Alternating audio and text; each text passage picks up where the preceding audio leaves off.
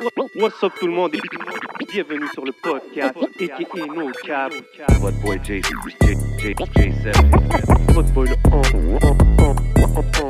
podcast. So we back at it pour un nouvel épisode numéro 81. Mhm. Vous savez déjà où est-ce qu'on est. On est dans le légendaire Hidden Showroom. You Vous- see where we at? You see where we at? Exactement. Si vous voulez des lunettes, des vraies lunettes, du beau swag, de la merch, anything, contactez Bodo. Il attend votre appel. Prenez votre rendez-vous. Holla at my boy. Yes, sir. Vous voyez déjà nos yeux, vous voyez l'ambiance, vous savez déjà qu'est-ce qui se passe. On est là avec la famille de Smoke Signals, Kanesatake. Yes, sir. Woo. Got us right every week. Big shout out à la famille. Yes. N'oubliez pas de checker leur contest sur Facebook. Des gros cadeaux chaque semaine. Des gros, crado- des gros cadeaux, des gros produits, allez checker Smoke Signals, Kanesatake. Et bien sûr, gros shout-out à la famille de Rare Drink, située au 2150 Rachel Est. Vous voulez des goodies, anything, des boissons exotiques, j'ai vu, il y a une nouvelle batch en ce moment. Allez checker ça, c'est toujours frais. Rare Drink, 2150 Rachel Est. Le plug de votre plug. Yeah, man. So yo, aujourd'hui au podcast, comme qu'on fait chaque semaine, c'est des gros invités. Mhm. Aujourd'hui, c'est quelqu'un qui est behind the scenes. Quand je dis behind the scenes, c'est un producer, euh, c'est un engineer, c'est un music industry veteran, euh, quelqu'un qui est très bien décoré dans l'industrie par rapport à des accomplishments, des plaques sur le mur, c'est ce que je veux dire. Euh, puis pour la première fois au podcast, c'est un Grammy Award winner in the building. Je parle de super producer Steve Pajot. What up, bro? Yes. What up, what up, what up? Yes, Thanks sir. so much. Merci pour l'invitation. Yo, welcome to the show, bro. C'est plaisir de nous de, de te recevoir ici au podcast, man. You know, kicking back, having cool conversations, and uh, c'est cool d'avoir quelqu'un qui a quand même beaucoup de knowledge dans la game. So, je pense que c'est ça qu'on va, on va faire aujourd'hui. On va discuter de ça. Mais on va commencer avec euh, ces temps-ci. Je pense que tu travailles sur un, un- TV show. Tu fais de la musique euh, pour un- une émission de télé? Oui, oui, oui, oui. Ça s'appelle La Girl Layla. Lele. Yeah, La that girl Lele. Oui, oui.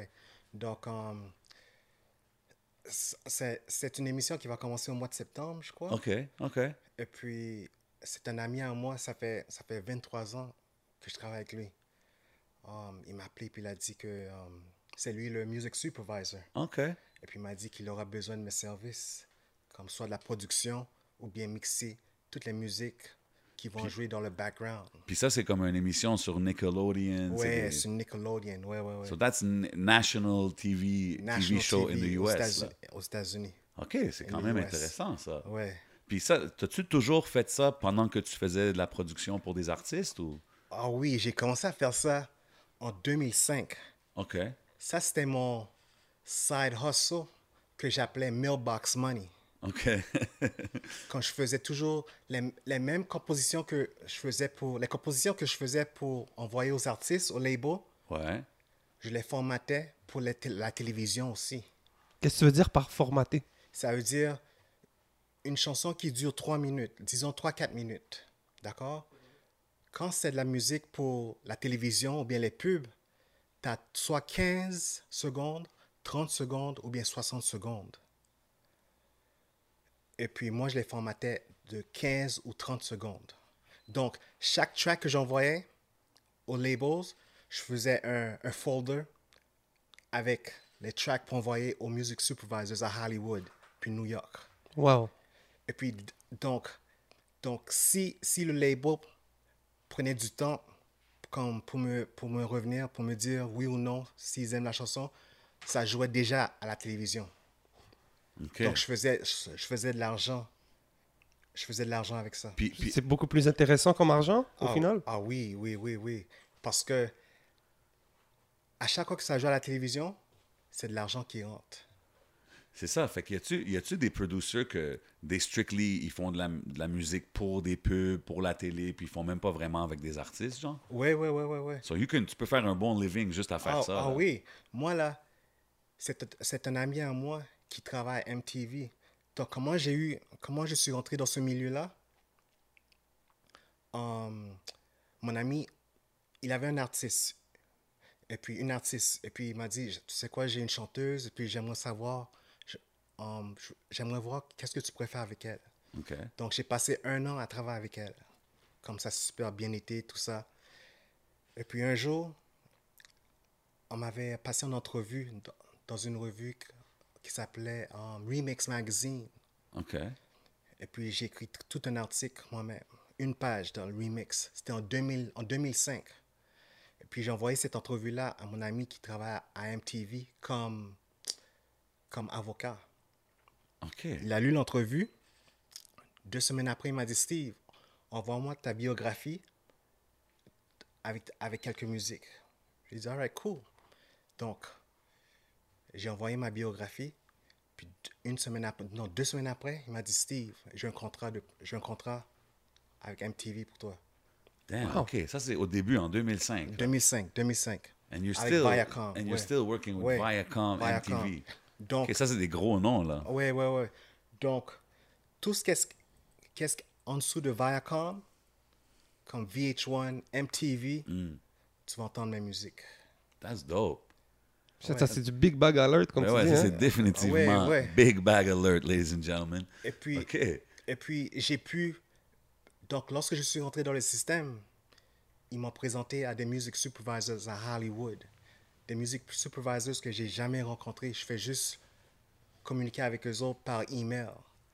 OK. Donc, Send me music. ouais, send me music. Yeah. Comme ils, demandent- ils me disent, ils travaillent sur telle émission.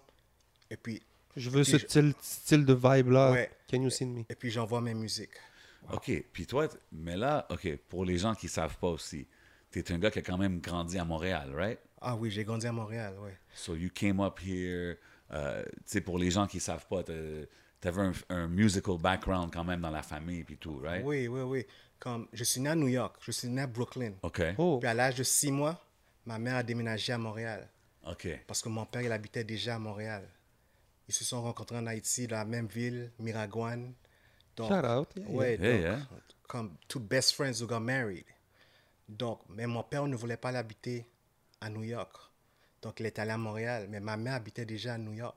OK. Donc, ma mère, les fins de semaine, elle, elle venait en autobus pendant qu'elle était enceinte, dans le Greyhound bus qui coûtait 10 dollars, je crois, pour la fin de, dans les fins de semaine. Et puis, lorsque moi je suis né, c'était à New York. Donc, après ça, nous sommes rentrés à Montréal. Et puis, j'ai grandi. J'ai grandi à Montréal. Puis c'était quand même. Ton, ton père est musicien, right? Ah oui, les musiciens. Donc, ça a commencé comme quand j'avais trois ans. Ma mère, pendant ma mère était au travail, mon père me donnait des cours de, de guitare à tous les jours. À tous les jours. Comme mon jeu, mon jouet était la guitare. OK, fait que c'est ça. It was a musical family, là. Toujours de la musique alentour. puis tout. Exactly, exactly. nice. Puis il faisait quoi ton père en, en tant que tel? Dans Mon le- père était musicien. Il Donc- est toujours musicien. Il est bassiste, il est bassiste. Mais dans le temps, il jouait de la guitare. dans, Mais- un- dans un crew et tout. Donc Oui, oui, oui. Mon père a joué, a joué avec tous les artistes qui rentraient à Montréal. Soit Wow. jamaïcains, américains, haïtiens, toutes, les, toutes les nations. C'était la- c'était quoi? C'était du jazz? C'était... Du jazz, du reggae, du compas, Vous avez grandi dans quel quartier à Montréal? à, à Côte-des-Neiges. Donc c'était proche quand même de, euh, de, de Little Burgundy, le, le côté anglophone. Il y, a, il y a quand même une scène très... Oui, oui, oui, dans l'Ouest. Donc toi, est-ce que tu as grandi un peu dans ce, de ce- dans ce vibe-là? Ah oui, oui, j'ai grandi à Côte-des-Neiges. Um, j'a- J'avais des amis, mes amis comme ils étaient ita- soit italiens, grecs, chinois, Yeah. comme toutes les nations. Yeah, yeah, yeah. C'est Montréal. Toutes les nations, ouais, classique. ouais. Puis, puis toi, coming up, comme combien d'instruments tu joues, genre aujourd'hui, par exemple? Aujourd'hui, j'en joue trois. OK. Um, la flûte traversière, Yeah. um, du saxophone et puis du piano. Saxophone? Ouais, donc, Mais la guitare, si je te donne une guitare, je suis sûr que tu peux. euh, oui, peut-être quelques accords. OK. Oui, OK. mais les accords de base, je les connais.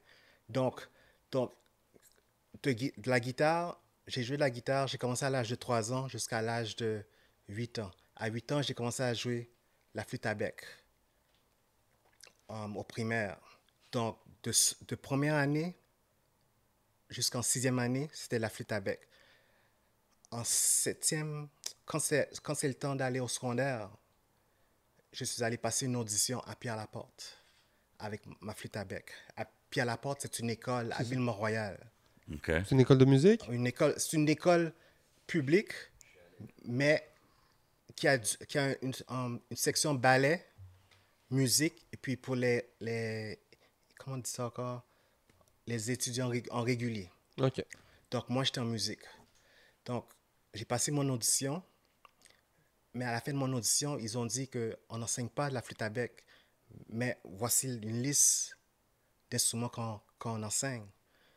Et puis j'ai vu le violon, le piano, la guitare, et puis j'ai vu la flûte traversière.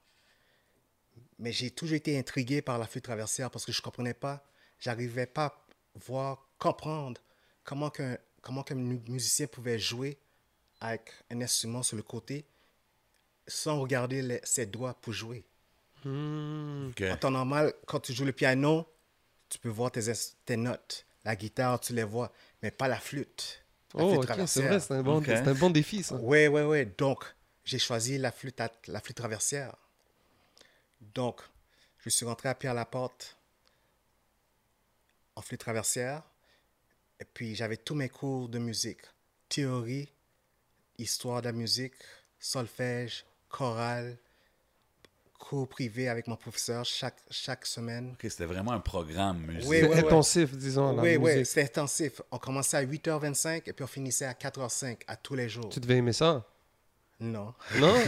Finir tard, non. Ok. Parce que tous mes amis finissaient à 3 heures. Yeah. Ouais, ouais, Nous, il fallait qu'on reste. C'est cette partie-là que j'aimais pas. Nous, il fallait qu'on reste jusqu'à 4 heures.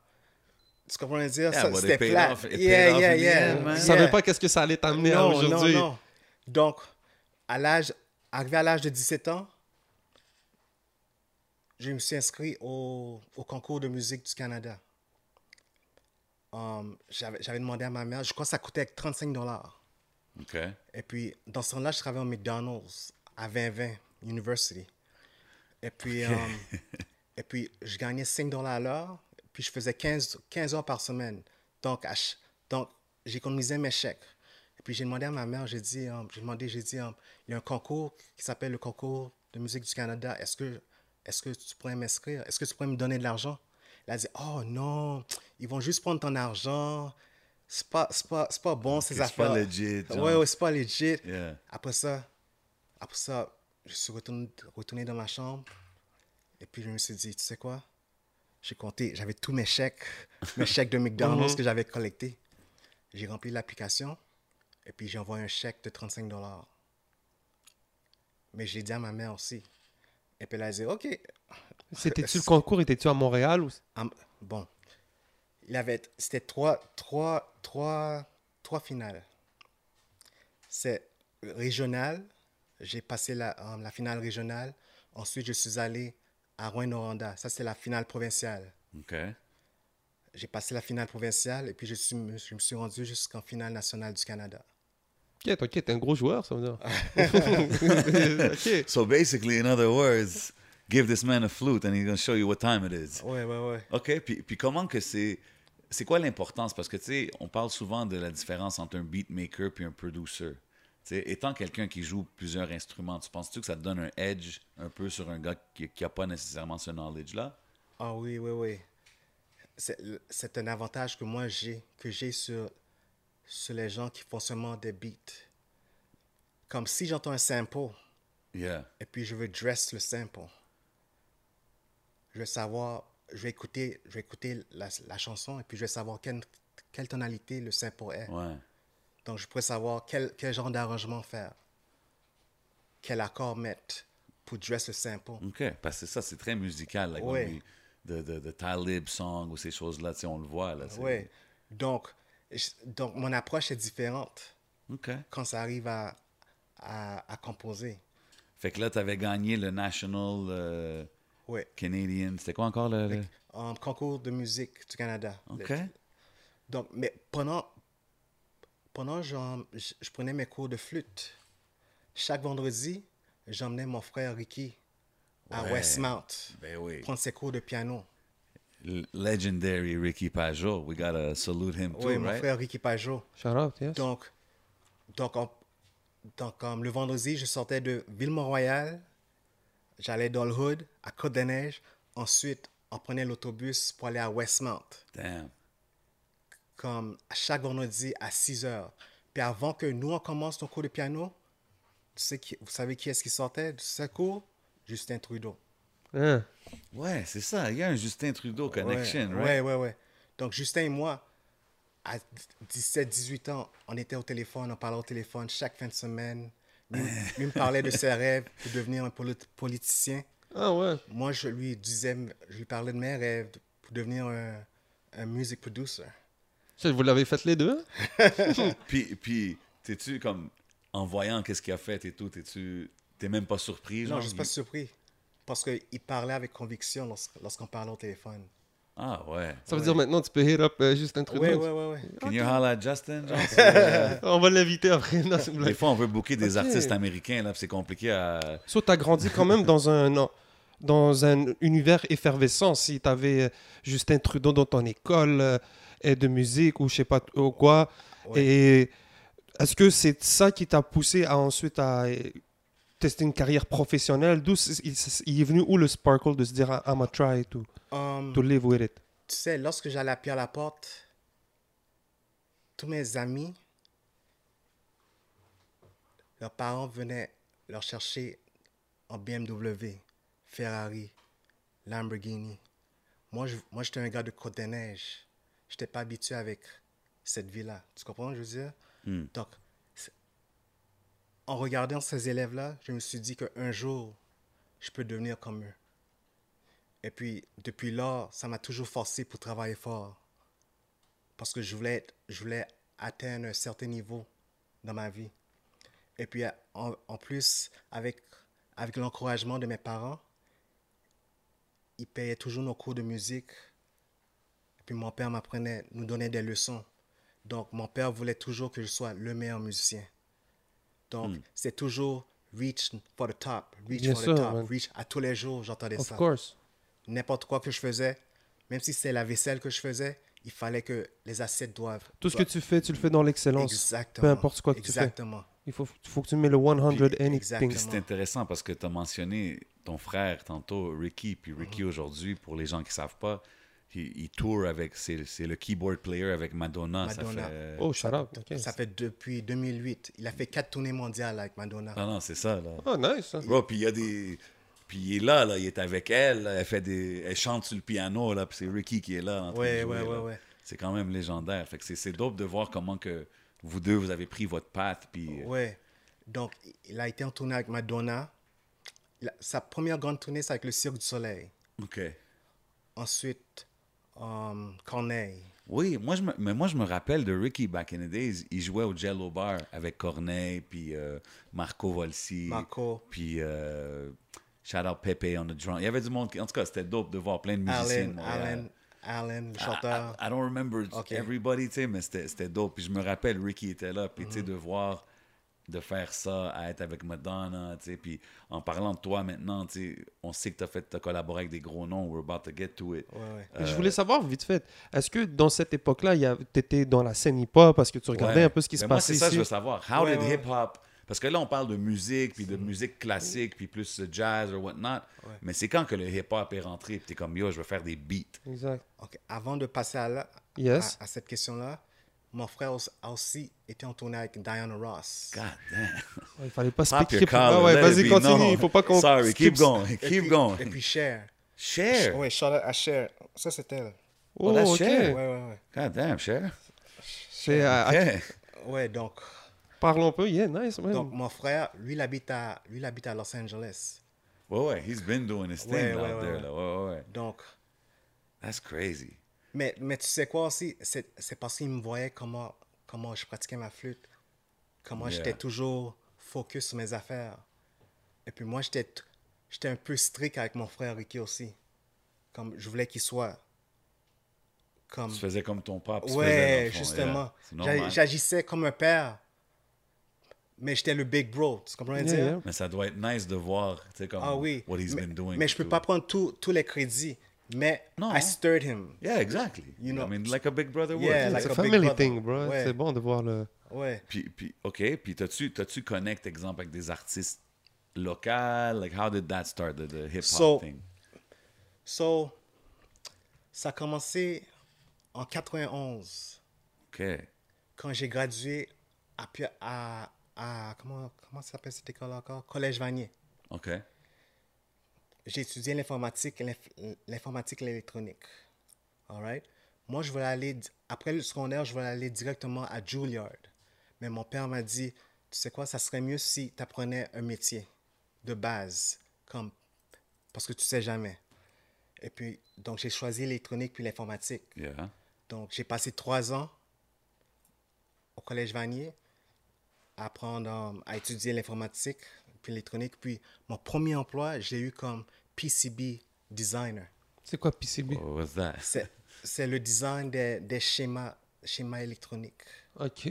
des circuits électroniques, je veux dire, All assistés par ordinateur. Donc, j'ai fait- donc, le premier chèque que j'ai eu, le premier chèque que j'ai eu, j'ai acheté un sampler de EPS 16 Plus. OK. J'avais déjà le DX7 que mon père nous avait acheté. C'est avec, c'est sur ça que mon frère prenait, pratiquait son piano.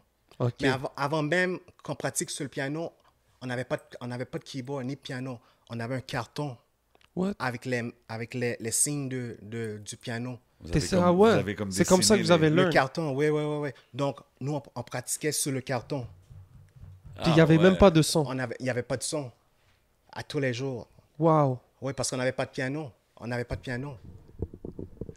C'est-tu ton père qui vous a fait faire ça, genre? Non, mais c'est la sœur, c'est une sœur qui nous donnait des cours.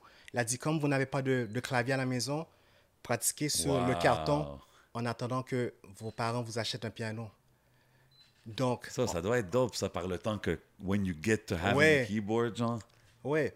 Et puis ensuite, un jour, mon père nous a, nous a fait une surprise. Il a acheté le DX7. Le DX7, c'est un, un des meilleurs keyboards qu'il avait dans le temps.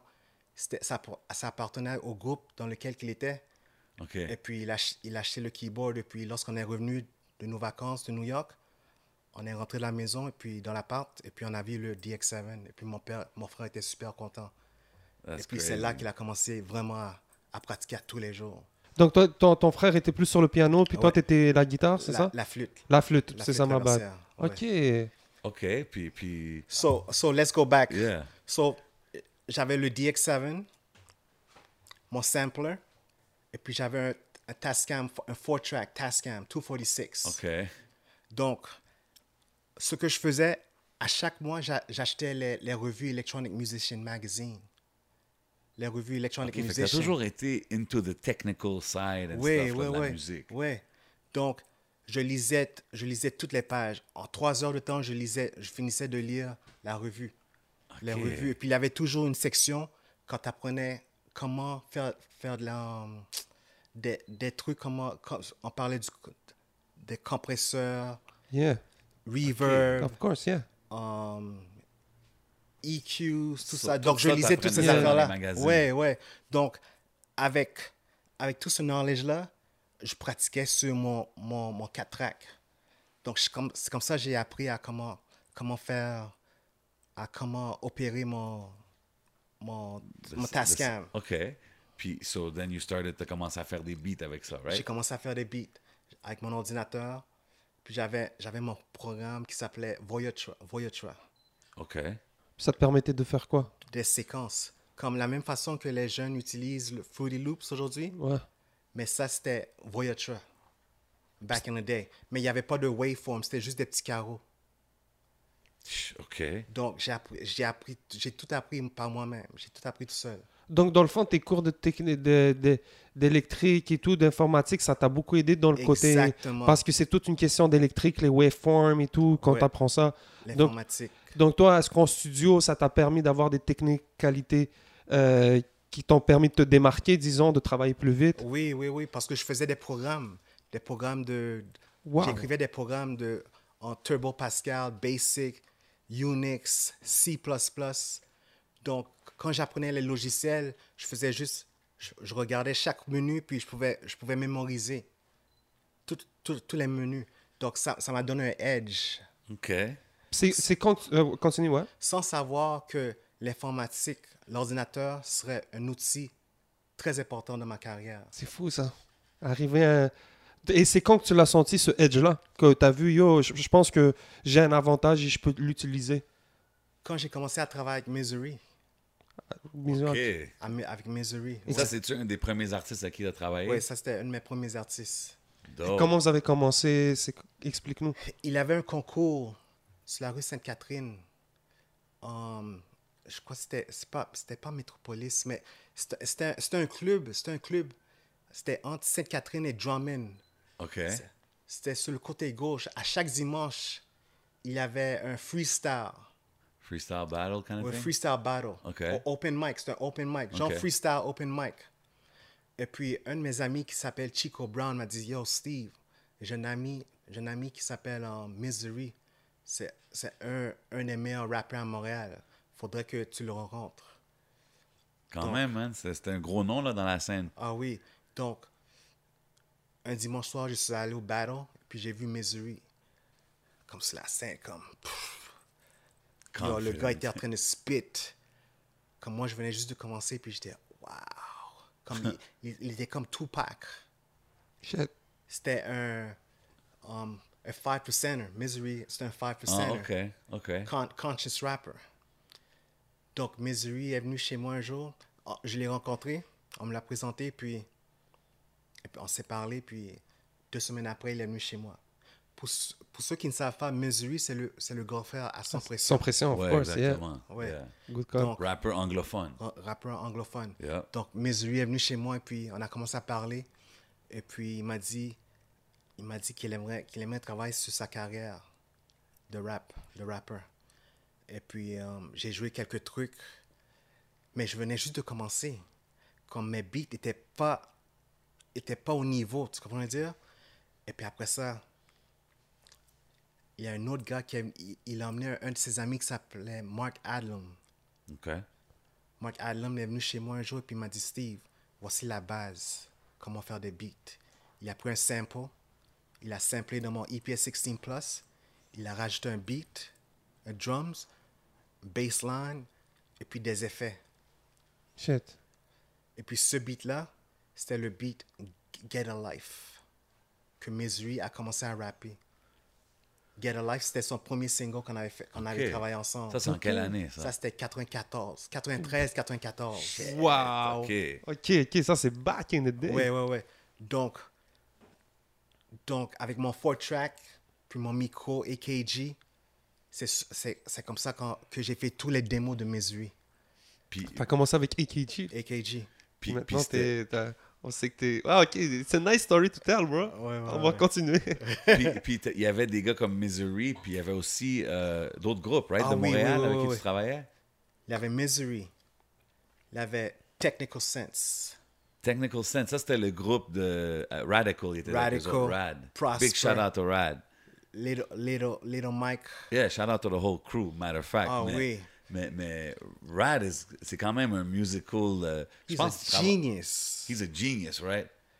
Je sais qu'on utilise le mot genius very loosely ces Ouais, jours-ci, mais ouais. ce gars-là, sérieusement, tu mets Michael Jackson et puis tu mets Radical ensemble, Oui.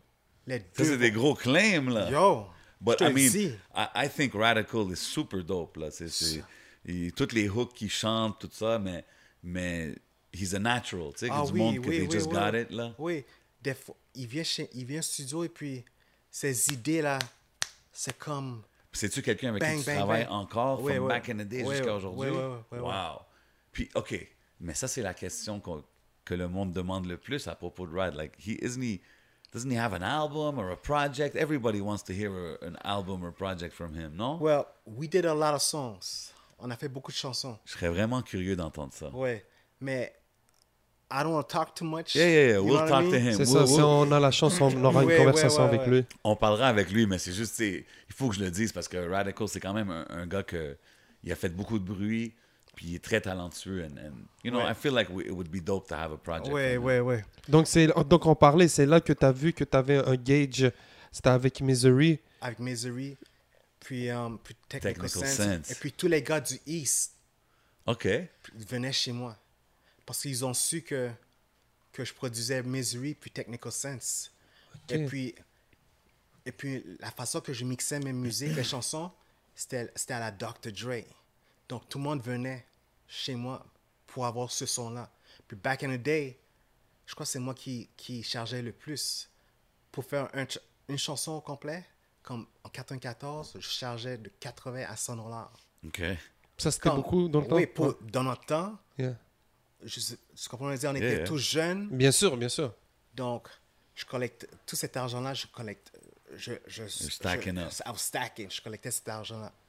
J'économisais cet argent-là. OK. Donc, donc 93, 94, 95, lorsque Technical Sense, lorsque les gars sont venus chez moi, ils ont ouvert pour Black Moon au Rialto. Shit, OK. Le show de Black Moon, là, c'était legendary. C'était le beat que j'avais j'avais fait deux beats pour eux autres. Wow. Et puis ils ont. Ils ont. Ils ont kill. Ils ont kill la foule. Comment t'as fait de beats pour eux? Tu les connaissais Non, ça c'est pour Technical Sense, Pour? Technical Sense, ouais, bad, pour- excuse-moi. Yeah. Technical Sense, ouais, ouais, ils ont ouvert pour Black Moon. Yeah, ok. Comme la foule était tellement excitée, là. Black Moon avait C'était-tu la les- difficulté à, à, à faire leur set. Ouh, ok. c'était- C'était-tu une des premières fois que tu as vu euh, tes beats comme performer live puis tout? Non, non, avec Misery. Parce que, Ah, ok, c'est parce que Misery, là, il avait ouvert pour KRS-One. Tu te souviens? Damn. Parce que KRS-One, back in the day, c'était Gary T Yep. Ouais. avec Ricky D and Shahid. Absolutely. Yes. C'était shout les deux guys. promoteurs à Montréal. Uh-huh. Et puis il avait CKUT pour aller jouer ta musique. Ouais, Gary T, je pense qu'il est encore là, man. Ouais, ouais, ouais, ouais. Yeah. Masters- Big shout out. Masters at Work. Donc, à chaque fois que je finissais de mixer une chanson avec Misery, j'appelais j'appelais euh, Masters at Work. Can Do avec, Mike euh, Mission, avec Ken Mike Dog, Mission. yeah. Je les appelais puis je leur disais que, que j'avais une chanson, j'avais une nouvelle chanson. Ils disaient, all right, come to the come, tu viendras samedi. Donc, nos musiques passaient à la radio à chaque samedi. Puis Masters at Work, ça, Mm-hmm. c'est comme l'équivalent pour Montréal de Nuit Blanche, mais version anglophone. Parce que Masters at Work, ça fait depuis 91 aussi, je pense 92, qu'ils sont là. Puis ils sont encore là, man. Tous les samedis soirs, 7 to 9, For real? 90.3. Yeah. Shout Fait out. faut les saluer, tu sais, mais c'est, eux, ils sont, c'est, pour moi, c'est l'équivalent, tu sais, mais du côté anglophone. So, Donc- c'est vraiment Ouais. dope. Donc, le fait que les chansons de Missouri passaient à la radio, Gary T, lui, c'est un grand promoteur. À chaque fois qu'il faisait rentrer des grands artistes, nous, en- nous en- en- il, f- il faisait passer euh, Des- Missouri en, pour ouvrir pour ces, pour ces Yeah. artistes-là. Yeah. Donc, ça commence, tout a commencé avec Missouri. Et puis ensuite avec Technical Sense, Black Moon. C'est fou, ça. Donc, c'est quoi ça? Vas-y, ouais. Ben, c'est c'est intéressant de voir que tu étais là quand même dans les débuts de la scène hip-hop au Québec, pendant que tu préparais les moves que you're about to do, mais comme, c'est comment tu vois la scène aujourd'hui, tu sais? From seeing guys opening for Black Moon, tout ça back in 95, à aujourd'hui, en 2021, c'est, les gars, ils frappent des millions de views sur YouTube, tout ça. Est-ce que tu penses que Montréal euh, atteint le niveau qu'ils sont que c'est supposé être? Ça, c'est une bonne question. Um, premièrement, gros shout-out à tous les artistes Big ups. That's du it. Québec. Parce que je vois que le travail que, je ne veux pas dire que moi j'ai commencé, mais qui a, qui a été commencé Dans ce temps-là, Dans le ce temps-là. era, là, ouais. est toujours, est toujours, Présent. ça passe- est toujours présent. Ça passait à l'avant. Ça évolue. Ça, ça a évolué. Tu comprends ce que je veux dire? Donc, félicitations à tous les artistes, puis les producers, les ingénieurs de son, les beatmakers. Mais, on n'est toujours pas là où c'est supposé d'être. Pourquoi tu penses? Parce que le fait que moi, j'ai vécu à, à New York pendant 22 ans. Yeah, we're about to get to that. Ça, c'est 98 à peu Ouais, près, right? 98, ouais, Ok. ouais. Ok, continue donc, ouais. Donc, je vois qu'est-ce qui manque. C'est bon, mais ça peut être excellent. Ça peut aller à un autre niveau. Tu comprends ce que je veux dire? Le hustle, le branding. Comme, il y a des petits éléments qu'il faut juste polir. Yeah. Ouais. Le côté professionnel. Le côté peu. professionnel, le côté business. Mais le talent, est là. Le, ta- le talent est là. Le talent Ouais. est là. No doubt. Ça a toujours été ça, Ça un peu. ouais, right? ouais. Donc, il reste juste un peu de schooling à faire. OK. Ce que je veux dire? Pour que pour qu'on soit à un niveau là où est-ce que les gens de, du States disent Yo, you heard about Montreal Yeah, Cats? exactly. Tu comprends dire? Yeah. Donc, juste des petites choses à travailler. Et on en revenait tout à l'heure, donc on parlait de Misery, tu faisais tes trucs, euh, tu disais que tu stackais l'argent, tu avais le studio. C'était quoi ton objectif en, en récoltant ton cash? C'était quoi, c'était quoi ton next step pour toi? OK. En 96, I like this. We got a good timeline going on. en 96, j'ai vu que il y avait plus de compétition pour moi à Montréal. Damn, OK. J'avais atteint le plafond. Ouais. J'avais atteint le Puis tu plafond. travaillais plus avec des artistes anglophones, dans ce Anglophones, temps-là, right? ouais, ouais, ouais. Tout se passait plus en anglais quand ça par, Ouais, ouais, par rapport au hip-hop, right? Ouais. Donc, j'avais économisé 1000 dollars. Ça hook stock pour. euh, Et puis mon but, c'était pour... Quand j'ai remarqué que j'ai j'ai atteint le sommet, j'ai dit, faut que j'aille à New York. Pourquoi New York? Parce que je sentais que j'étais prêt pour New York. Donc, je suis allé à New York. Comme j'avais 1000 dollars canadiens, quand j'ai converti... quand j'ai converti 700 en US, il me restait comme à peu près 600. Ouch! J'ai acheté mon, mon billet, mon one-way trip One way. de Greyhound Bus. OK. Il me restait 400 dollars. Donc, je suis parti à New York Avec un- 400. un, rêve et 400 dollars. C'est pour ça, that's why I call it 400 dollars in a dream. OK. Puis, puis quand tu es allé là, est-ce que tu avais comme, OK, euh, first thing, quand j'arrive là, il faut que j'aille checker lui ou je check ça? ou- C'est ça, t'avais-tu des plugs? J'avais fait un plan. J'avais écrit un plan. Je me suis dit, je vais aller à New York, je vais chercher un emploi. Après ça, je vais me diriger vers l'industrie, dans la musique. Ah ouais, c'était simple comme ça dans le temps. Hein? Tu débarques à New York, tu te cherches une Mais- job, tu restes. Non, mais j'avais de la famille à New York, Ok. OK. à Queens, à Long Island, Ok, et nice. puis à Bronx. Fait que tu avais des, des, des, Oui. des bases un peu au Oui, moins. oui. OK. J'avais des pieds à terre. Yeah, exact. J'avais des options. C'est bon. Donc, en plus, j'étais déjà américain, donc il y avait Ah, rien bien sûr, t'étais né, bien sûr. ouais, Thank ouais, you. Okay, de- that's merci de I nous was rappeler ça. C'est vrai. Donc, donc, quand je suis arrivé à New York, chance pour moi, il y avait un ami de la famille qui était le manager de Blockbusters du dans le Bronx. Blockbusters. OK, like a- OK, just a blockbuster Blockbuster- store, là. Ouais, Pour ouais. les gens, Blockbuster, c'est ceux où est-ce que t'allais louer des C'est un films. video store. Un video store, c'est une place où que tu vas louer des films. louer des films parce qu'il fallait une cassette pour ton VHS. Un VHS, tu le pluguais à la télévision. Anyway, C'est une blague. you know what I mean. On revient. Donc, t'avais Ouais. Donc, je lui ai dit que euh, je cherche un emploi. Et puis il a dit, oh, pas de problème. Je vais t'embaucher comme manager. Un contrat de neuf mois. OK, nice. Donc, après deux semaines, chance pour moi, après un mois, j'ai eu l'emploi. Mais, mais rappelez-vous, j'avais seulement 400 dollars. Donc, après un mois, il me restait 100 dollars. T'as quand même bien OK, mené ça. you managed that. Donc, ah oui, oui, moi là, when it comes to money, yo, I'm good. donc, donc j'ai commencé à travailler comme, j'ai commencé à travailler à Soundview.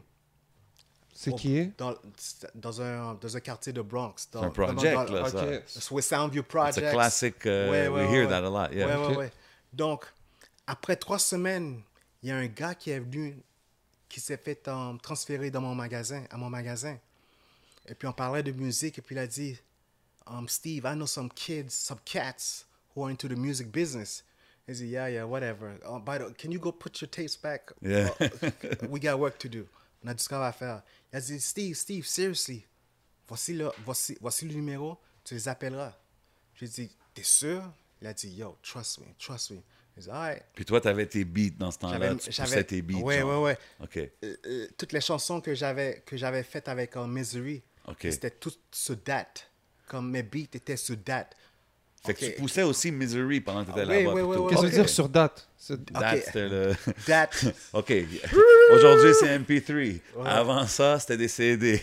Avant ça, dans les studios, ils enregistraient tout sur des dates. Digital audio dat tape. genre, Ok, ouais. sorry about that. date tape. Non, non, c'est bon, mais c'est des bonnes questions. Ok. So, t'avais ça, t'avais le gars au Blockbuster qui disait Ouais, ouais, ouais. Donc, euh, j'ai appelé les gars et puis ils m'ont dit oui, euh, oui, oui, euh, on, on t'attend au studio C'était-tu des rappers, ça? C'était des... dans des producers de. Harlem. Oh, oh, OK. Donc, je suis, je suis allé à Harlem, la première fois que je suis- que j'allais à Harlem. Et j'ai pris le train. Yo, j'avais peur. Comme dans, dans- comme, dans ce temps-là, là, c'est comme you tuck your chain in. Ouais, ouais. You know? So, j'arrive au studio. C'était dans un appartement. Ils avaient loué un appartement sur, um, on 154th and Saint Nick OK. tout près du, tout près du magasin de Branson. Le Oh. candy store de Branson. Oh, tu, that's te- a- tu te rappelles de Branson classic. back in the day? Yeah. Tu sais qu'est-ce qu'il faisait en arrière Exactly. du counter? Big shout out Smoke Signals. But yes, I get what you're saying. Yeah. OK, fait que c'était là. Ouais, ouais, ouais. Fait que là, tu, tous les rappers, ils allaient là, right? Tous les, là, là, là.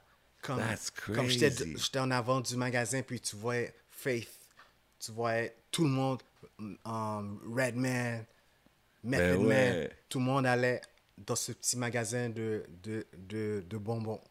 de bonbons. OK, puis, puis- mais toi, t'es allé là la première fois au studio, Au right? studio, ouais. Puis ça, c'était qui qui t'a, qui t'a invité là? ça, c'était le gars du, ça, c'était Blockbuster. le gars du Blockbuster qui m'a dit d'appeler les producers Yeah. à Harlem. But who were those producers?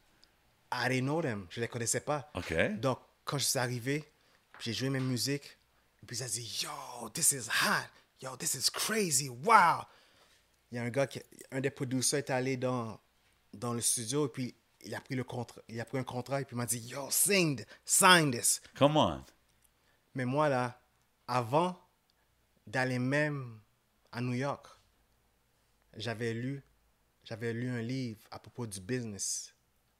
C'est-tu euh, all, Everything You Need to Know? All you know about, all you need to know about the music business. Yeah. J'avais lu au moins cinq fois, Wow.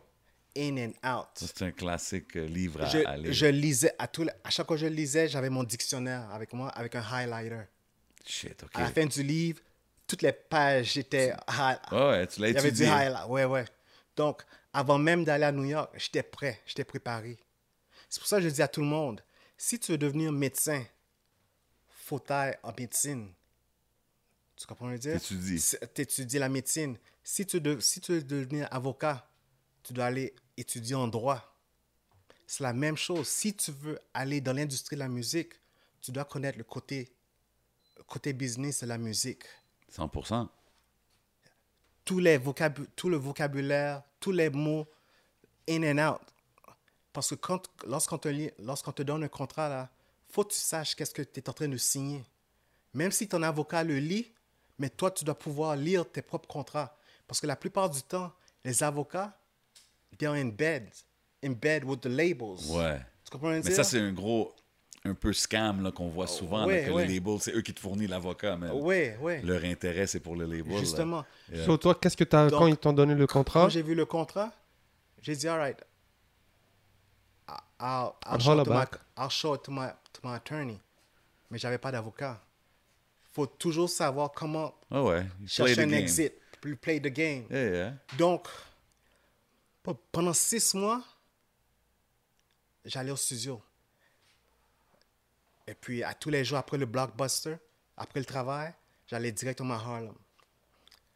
Il y avait une des chansons que j'avais que j'avais que j'avais composées. Ils l'ont donnée à un, à, un- à une artiste qui s'appelait Michelle. J'ai oublié son nom de famille. Elle était signée avec Relativity Records. OK. Donc, eux autres, ils étaient, les deux gars étaient amis avec la mère de la chanteuse. Donc, six mois après, au mois de mars, c'était le 9 mars, March 9, le 9 mars, on est allé à Sony pour, pour track la chanson, pour travailler avec l'artiste.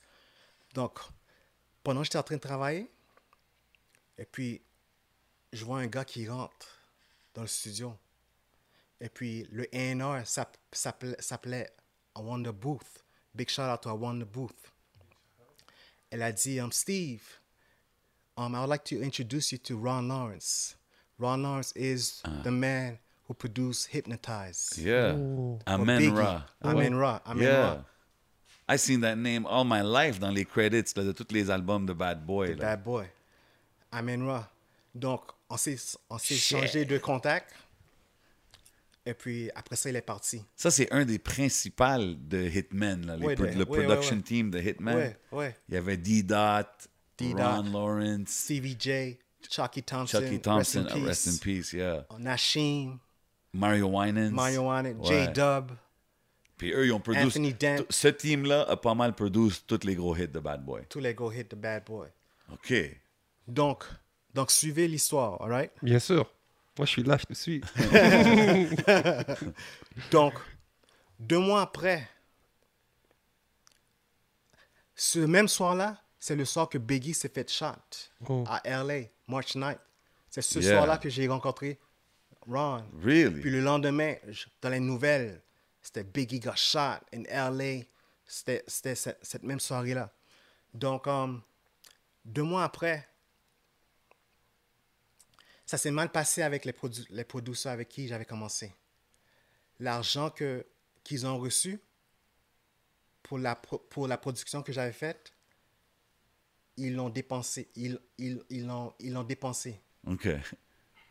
Comme Classic, euh, Classic, ouais, ouais, ouais. story. Donc, ça, c'était mon premier R. Et puis, ils ont... Ça, c'était mon premier R.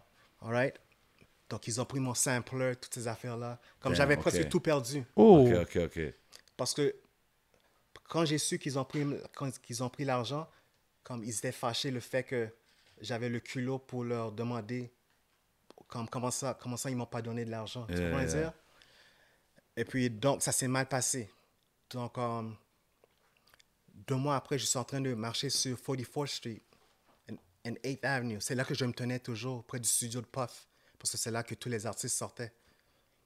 Et puis, euh, qui, je vois, qui je vois en train de marcher vers moi? Ron Lawrence. J'avais perdu tous mes contacts. Son numéro de téléphone qu'il avait- qu'il m'avait écrit sur une carte, Ouais. j'avais perdu. Puis quand j'ai vu, j'ai dit, Yo, Ron, I lost your number. Can I please get it? Puis pendant qu'on traversait, il me donnait son, il me disait, il me donnait son numéro et puis j'écrivais son numéro. J'ai eu le temps d'écrire son numéro sur un petit papier. Deux jours après, j'appelle Ron. J'ai dit, Yo, Ron, this is Steve Pajot. We met at Sony's and I saw you. We met again a couple weeks ago. Um, I play the flute. Ça, c'est le message que je, que je laissais. I'll play the flute. I play the flute and I like, I'd love to play some flute on your records. Il m'appelait jamais. Jamais. ja- Il me retournait jamais les messages. Un jour, je suis, retourné à Harlem. Je suis, allé parler à. Je suis allé voir la chanteuse avec qui j'avais travaillé, Michel. Et puis, j'ai dit Yo, Michel, à chaque fois que j'appelle Ron, je lui laisse des messages, mais il me retourne jamais les messages. Mais, et puis après, après ça, elle a dit Mais quel genre de message que tu laisses? Dit- Je lui dis que je joue de la flûte. J'aimerais ça jouer sur ces beats. Elle a dit Mais Steve, don't you play keyboards? J'ai dit I said, Yeah. Why don't you tell him you play keyboards? He's a producer, he's a beat maker. What is he going to do with your flute J'avoue que, hey, I play flute. I play flute. OK. yeah. OK.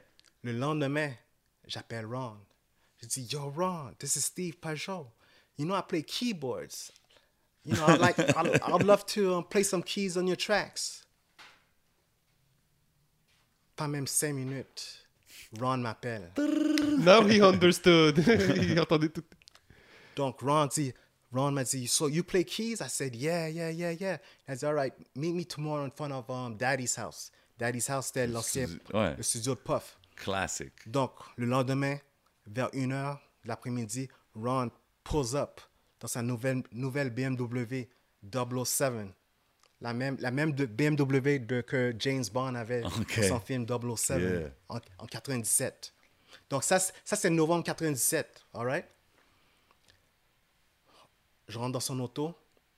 Ron, Ron me dit, all right, let me, let me see what you got. Je lui donne ma cassette, TDK, Yeah. crisp.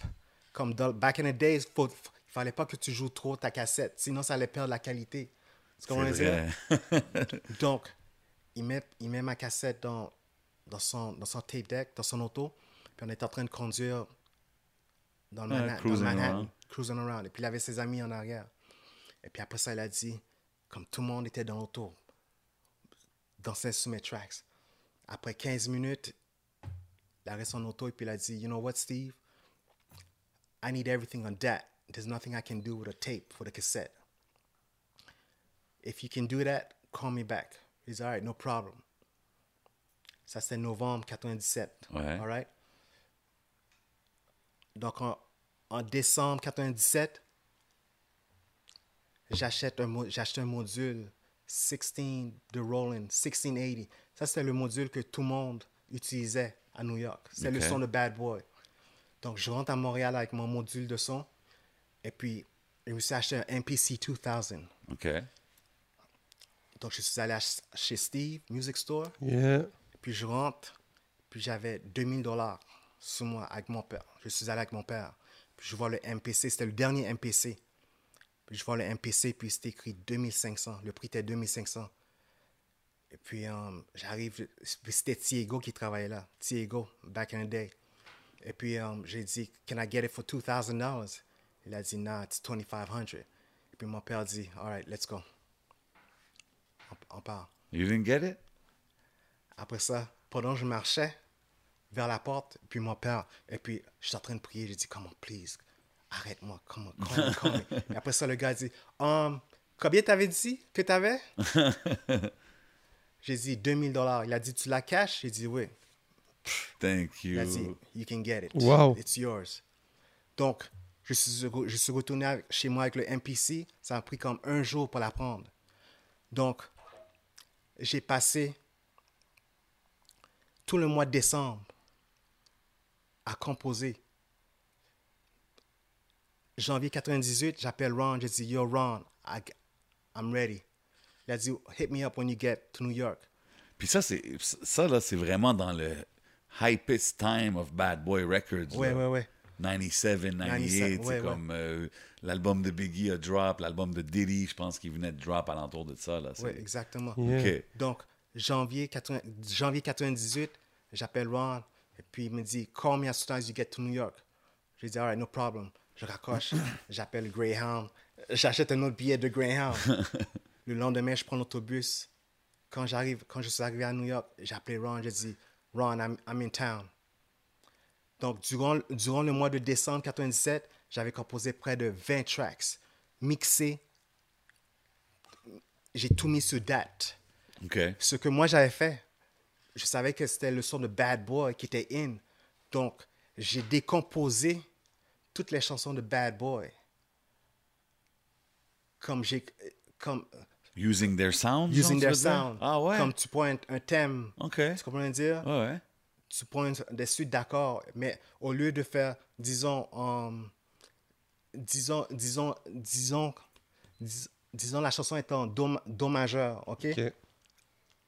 Moi, ce que je faisais. Musical talk. Moi, ce que je faisais, je composais en la mineur. Tu comprends ce dire? Parce que la mineur, c'est, c'est la relative mineure de Do majeur. OK, ben c'est ça. That's where your musical Ouais. knowledge puis teachings t'a aidé là, dans, Oui, dans oui, ce que oui. tu fais. Donc, l'air semblait à la chanson, mais c'était pas vraiment la chanson. Interesting. You know what I mean? OK. Donc, c'est comme ça que je décomposais. Donc, quand, je- quand j'ai vu Ron, j'ai donné mon date, puis chaque track, il était comme ça dans les- avec ses écouteurs. Après le 20e track, il s'est retourné, puis il a dit, So, what you want to do? J'ai dit, What do you want to do? puis il a dit, I want to manage you. Et puis c'est comme ça que je suis rentré dans l'industrie. OK. Malade, bro. Donc, mon histoire, avant d'aller à New York, je vais trouver un emploi. Après l'emploi, je vais, je, je vais aller dans l'industrie de la musique. J'ai suivi ce que j'ai écrit, Le le, plan. plan, et puis ça, s'est- ça s'est ça s'est concrétisé. Wow, c'est Big dope, ça. man. Big shout-out, man. Tout ce que, ce que j'ai accompli, j'ai toujours écrit, tout écrit. Mais ça, ce n'est que le début, non? Oui, oui, oui. c'est comme tu as fait le plan pour te ouais, rendre ouais, like ouais, ouais. So, ça a été quoi le, le next step? Là, t'es oh, t'as as des, t'as des certifications, t'as des trucs. C'est C'est ça. Est-ce là, que ça s'est bien a- passé? Il y a des gros placements là, qui sont venus de ça. Oui. Donc, le next step, Ron m'emmenait à toutes les places, toutes les fêtes, Ah là où ouais. il allait. Fait que t'es-tu allé dans les Diddy, les classiques euh, legendary Diddy parties, là? Écoute, écoute ça, écoute ça. Oh, moi, on Je t'écoute, t'écoute, bro. Bro. Le jour que Ron a dit I want to manage you, il m'a emmené au- à Justin's. Ouais. Justin's, c'était le restaurant de Puff en 21st Street. Quand je suis rentré dans le restaurant Justin's, tout le monde que tu voyais à la télévision Ils sont là. était au rest- dans le Qui? restaurant. No, no, give us some names. Busta Rhymes, Little Kim, Mace, Damn. um, Fat Joe, tout le monde. Crazy. Comme quand je suis rentré, j'étais comme. How am I here, genre? Mais moi, fou, là, pareil. mais moi, là, il fallait que. Il fallait que. I act like I know. Tu comprends ce que je veux dire? Ben ouais. Comme je pouvais pas paraître comme. un- un- comme un- groupie, un genre. groupie. tu- Yeah. Parce que j'étais signé avec Ron Lawrence. Ron Lawrence, c'était The Man. C'est lui qui a fait Money, Power, Respect. Shit. Phenomenon. Yo, those are big ones. Been bro. around the world. Yeah, yeah, those I are. Love You Baby for Black Rob. Damn. Um, Those are big um, ones, man. la track qu'il avait faite avec. Um, um, comment il s'appelle encore? Oh, attends, c'est-tu lui qui a fait Where I'm From? Where I'm Jay-Z? from. Ouais, ouais, ouais, where I'm from. Ouais, ouais, ouais, ouais. Ouais, ouais, ouais. Gros track, là. Ouais. Il avait fait un track pour Brian McKnight avec Mace. Oui. OK, mais c'est ça. Puis toi, t'es avec lui durant Moi, j'étais. Ouais, ouais, ouais. toutes ouais. ces releases. tu t'es- rentres dans le building, t'es à côté de lui. You're Ouais. rolling with him, genre. So, so I'm in New York rolling Ron Lawrence. That's crazy. So, the red carpet, le tapis rouge était laid out pour moi. Donc, donc partout où est-ce que j'allais, j'avais juste à dire que j'étais signé avec Ron Lawrence. Comme à chaque fête que j'allais. J'étais jamais, j'ai jamais été sur un guest list. Donc, j'arrivais, C'est the bad boy. euh, J'arrivais devant, devant, devant la porte, puis il disait Your name, Steve Pajot. Il regardait sur le guest list. Moi, je, savais que j'étais jamais sur le guest list. Il disait I don't see your name. Oh, I'm signed to Ron Lawrence. Oh, Ron Lawrence, bad boy? Oh, come on, come Bad in, man. boy, come on in. Bad boy, Ron Lawrence. Crazy. Ça, c'était mon, mon, mon ticket. Donc, en allant à plusieurs fêtes, je faisais beaucoup de réseautage. Donc, le jour, je faisais mes beats, puis le soir, j'allais, j'allais dans les parties, music industry Ouais. events. Donc, à chaque fois, quand j'allais dans une fête, je rencontrais toujours des- du monde qui me parlait de, du next, next party. Il y avait toujours des fêtes. Donc, a un soir, je suis allé au. um, c'était, un club devant, devant, devant, devant Justin's, en face de Justin's. C'était chaque lundi, j'ai oublié, j'ai oublié le nom du club. Mais le gars m'a dit, le, le gars m'a dit, um, I don't see, I don't see your name. J'ai dit, oh, I'm signed a bad boy. I'm, I'm Ron Lawrence. I was just in the studio. I didn't get a chance to call. Il a dit, all right, no problem. Come inside. Puis pendant que j'étais sur le dance floor, il y a un gars qui est venu me parler. Il a dit, my name is Duke. I really love the way you maneuver, the way you, the, the way you finesse your way in. I work for Relativity. Rel- Relativity. Here's my card. Deux semaines après, je l'appelle. Et puis il a dit, yeah, yeah, come, come, to, the, come to the city. Ouais. Donc, je joue des tracks. Et puis il me dit, um, you know what, we're working on, on travaille sur le remix de Gangsta Boo, 3-6 Mafia. 36 Mafia. Yeah. Donc, j'ai fait quelques tracks pour Gangsta Boo, mais le A&R l'avait pas les a pas aimés. Trois mois après, Duke m'appelle encore. Il dit, Crazy Bone is going to be in town at the Hit Factory. Shit. Those same tracks you did for Gangsta Boo, that you that you you're trying to get to Gangsta Boo, bring them also. Donc, c'est un mercredi soir. Je, je vais au Hit Factory. Il y avait plein de producers. Gros studio, ça. Gros studio. Rodney Jerkins était au piano, il jouait. Damn. OK. Il y avait- tous les producers étaient, étaient au Hit Factory. Donc, donc quand c'était notre tour pour entrer, Steve Laubert était dans Steve Laubert, We working. We Working. Il était dans, dans le studio avec Crazy Bone. C'est vrai, lui, c'était le manager de Bone Thugs. Oui, de Bone Jusqu'à Thugs. aujourd'hui, je pense qu'il avec eux jusqu'aujourd'hui. Big shout out to Steve Laubert. Steve Lobel, legend in the music game, in the hip hop industry, definitely. Donc, j'ai joué trois tracks. Crazy Bone n'arrêtait pas de dire Go back to the first one. Ça, c'était le beat que j'avais fait pour Gangsta Boo. Ah ouais, OK. Il a dit Go back to the first one. Et puis après ça, après 15 minutes, Steve Lobel a dit All right, we'll call, we'll call you guys. Ça, c'était un mercredi. Dimanche, Duke, je vois Duke en train de parler au téléphone. Yeah, uh-huh, uh-huh, uh-huh. All right, no problem. Yo, Steve, hurry up. You gotta go home to go pack. That was Steve Lobel. Crazy Bone loved the track. We gotta be in LA tomorrow. Wow. Shit. Ça, c'était jan- ça, c'était janvier, janvier 99. Ok. Après un an. ap- Après un an avoir- d'avoir travaillé avec Ron, faire du réseautage. Donc, le lendemain. Mais moi, je, moi, pour moi, c'était c'était un- une blague. Tu comprends? Je pensais que c'était une blague. Tu comprends? Tu croyais pas encore, Parce que- LA façon que ça a été fait vite, je pensais pas que ça allait arriver comme ça. Ouais. Donc, euh, le lendemain, on était à Relativity Records, on monte dans le limo service, on s'en va à l'aéroport. Jusqu'à présent, jusqu'à là, je pense que c'est une, je, je pense que c'est une joke. Next thing you know, I'm on the plane. On land à, à LA, on va directement au studio. Pendant que j'étais en train de tracker le track, KG de Naughty by Nature était dans le studio avec, avec Steve Laubert, ils étaient en train de politique. Legendary producer KG. Il a produit aussi Next, je pense. Oui. Next, c'était son Yeah. groupe. Yeah. All right? Donc, um, le lendemain, Crazy Bone vient au studio et puis il écoute la track. Et puis après ça, après une heure de temps, So you're in the studio with Crazy Bone. Ouais, ouais, ça, c'est mon favorite Bone Thugs. là. Lui, lui puis Busy Bone. Mais ça doit être dope quand même d'être là. Puis comme il écrivait la track puis tout devant toi. Mais check ça. Il part, puis ensuite, la track était. Tout le monde dansait sur la track. Et puis, j'ai dit, tu sais quoi, j'ai une idée. J'ai pris ma flûte, j'ai commencé à, à jouer de la flûte. J'ai fait le hook. Oui. He's singing with the flute. Like, Exactly. son hook va avec la flûte. Exactly. Yo, you did your homework. Yeah.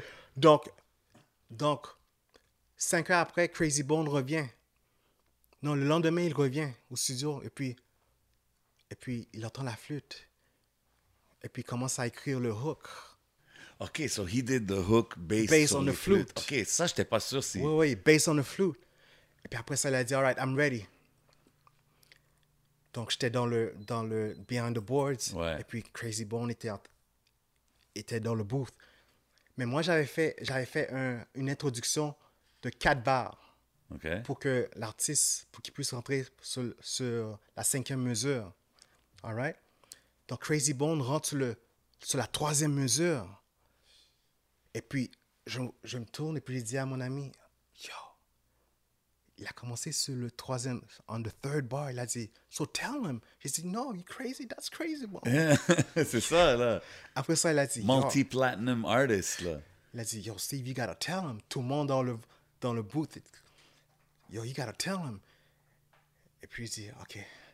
J'ai posé les boutons, j'ai dit, Cra- Euh, crazy? Crazy Bone. Yo, j'avais tellement peur. Crazy Bone, can you please start on the fifth bar? Il a dit, all right, no problem. C'est là que je suis devenu producteur. OK, ouais. Wow.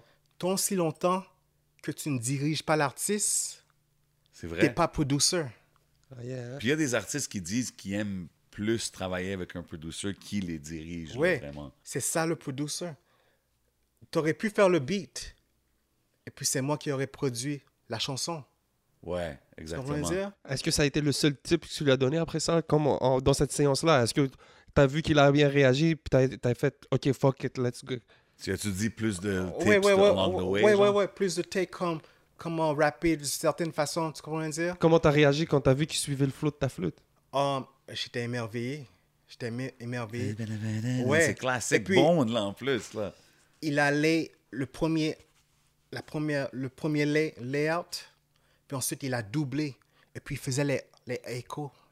Ouais, ouais, c'est ça.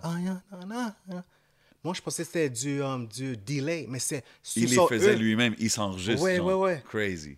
Comme il se tassait, comme il, il se positionnait du- à côté du micro. Il faisait le panning. Il Ouais. faisait son écho, là. Il... Tout.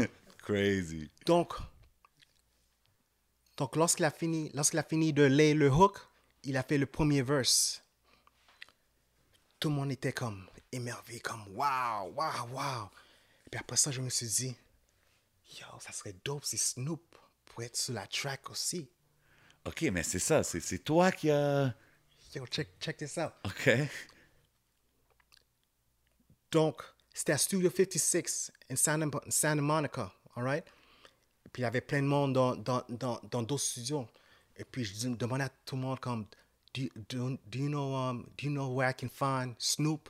Et puis, tout le monde disait, non, non, I don't know, I don't know. Um, et puis après ça, j'ai dit à Steve Lobel, you know what, it would be nice if Snoop, I heard Snoop, il y a, quelqu'un qui m'a dit que Snoop était, était in town, à Los Angeles.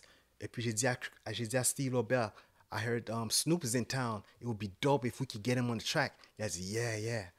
Le lendemain, quand je reviens au studio, Steve Lobel dit, yo, come with me. J'ai dit, where we going? We're going to see Snoop. Ça, c'est malade, man.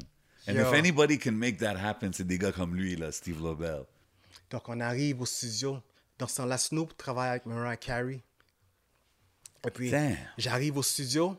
Et puis, Steve Lobel, puis moi, on arrive au studio. Et puis, qui je vois en train de jouer Nintendo? Snoop Dogg avec son crew. Oh, Yo. C'est la première fois que j'étais starstruck. Parce que quand je le regardais, là, Ouais, ça, c'est. Yo, ça, c'est quelle année, tu me dis? ça, c'est 80 janvier 99. Ok, ouais, ouais. Ça, c'est euh, parti de Detroit avec No Limit, Ouais. Eastsiders, that whole vibe. Donc, quand je regardais Snoop, la seule chose que je pensais dans ma tête, c'est comme... Biatch! Biatch! Tous ces classiques Ouais, qui jouent dans ta tête, genre. Donc, après 15 minutes, il se lève et puis il marche vers nous. Yo, what's up? Yo, je suis resté bouche bée. J'ai même pas pu dire un mot. Et puis c'est Steve Lobel qui a, qui a commencé à parler avec. Et puis Steve Lobel lui a dit que, yo, we're working on Crazy Bones' new album and um, we'd like to see what you can do. On lui a donné la cassette. Deux jours après, quelques jours après, c'est Snoop, Crazy Bone, Crazy Bone dans le booth en train de c'était comme up in the smoke je voyais, je voyais rien comme fast forward l'album sort en avril 99 Ok, mais attends. T'étais dans le studio quand Snoop a enregistré? ouais ouais ouais ouais ouais ouais Yo, Quand Snoop, tu peux-tu embarquer sur la 15e mesure? Yo, Snoop, what are you doing? You got it all wrong. non, mais ça doit être malade quand même, tu sais. Un gars de MTL, puis tout, it's, the musical background is there, mais t'es quand même là en studio avec Snoop Dogg, Crazy Bone, c'est quand même légendaire, là. ouais, T'as-tu pris le temps de comme apprécier ce moment-là ou t'étais juste en train de travailler, genre? Un peu des deux un peu des deux comme c'était irréel C'est ça, like looking back, it must, it's a Ouais, Mais special t'as thing. été capable de dire qu'il faut que tu... You're doing the work. Oui, Et à I un was moment doing the donné, tu peux pas...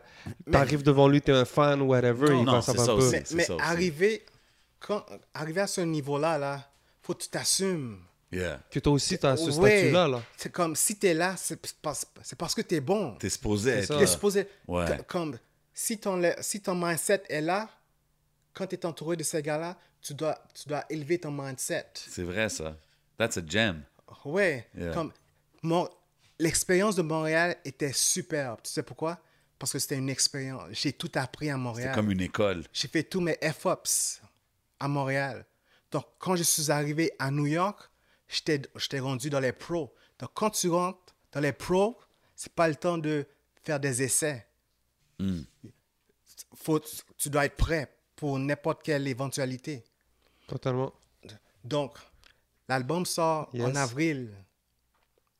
En avril 99. Deux mois après, c'est un double album.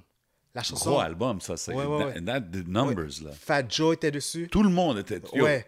Vas-y, vas-y, tu peux Fat le... Joe, Naughty by Nature, um, um, DJ Nasty avait produit aussi, le, le DJ de, de Khaled.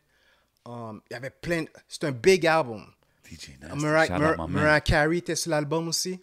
Donc, la track sur- que moi j'avais composée, que j'ai- la chanson que j'ai produite, c'était Snoop, c'était Crazy Bone featuring Snoop, Corrupt, Ouais. The Dog Pound et puis Lazy Bone. Malade. Donc, deux mois après, l'album devient platinum. Big numbers, big bag alert.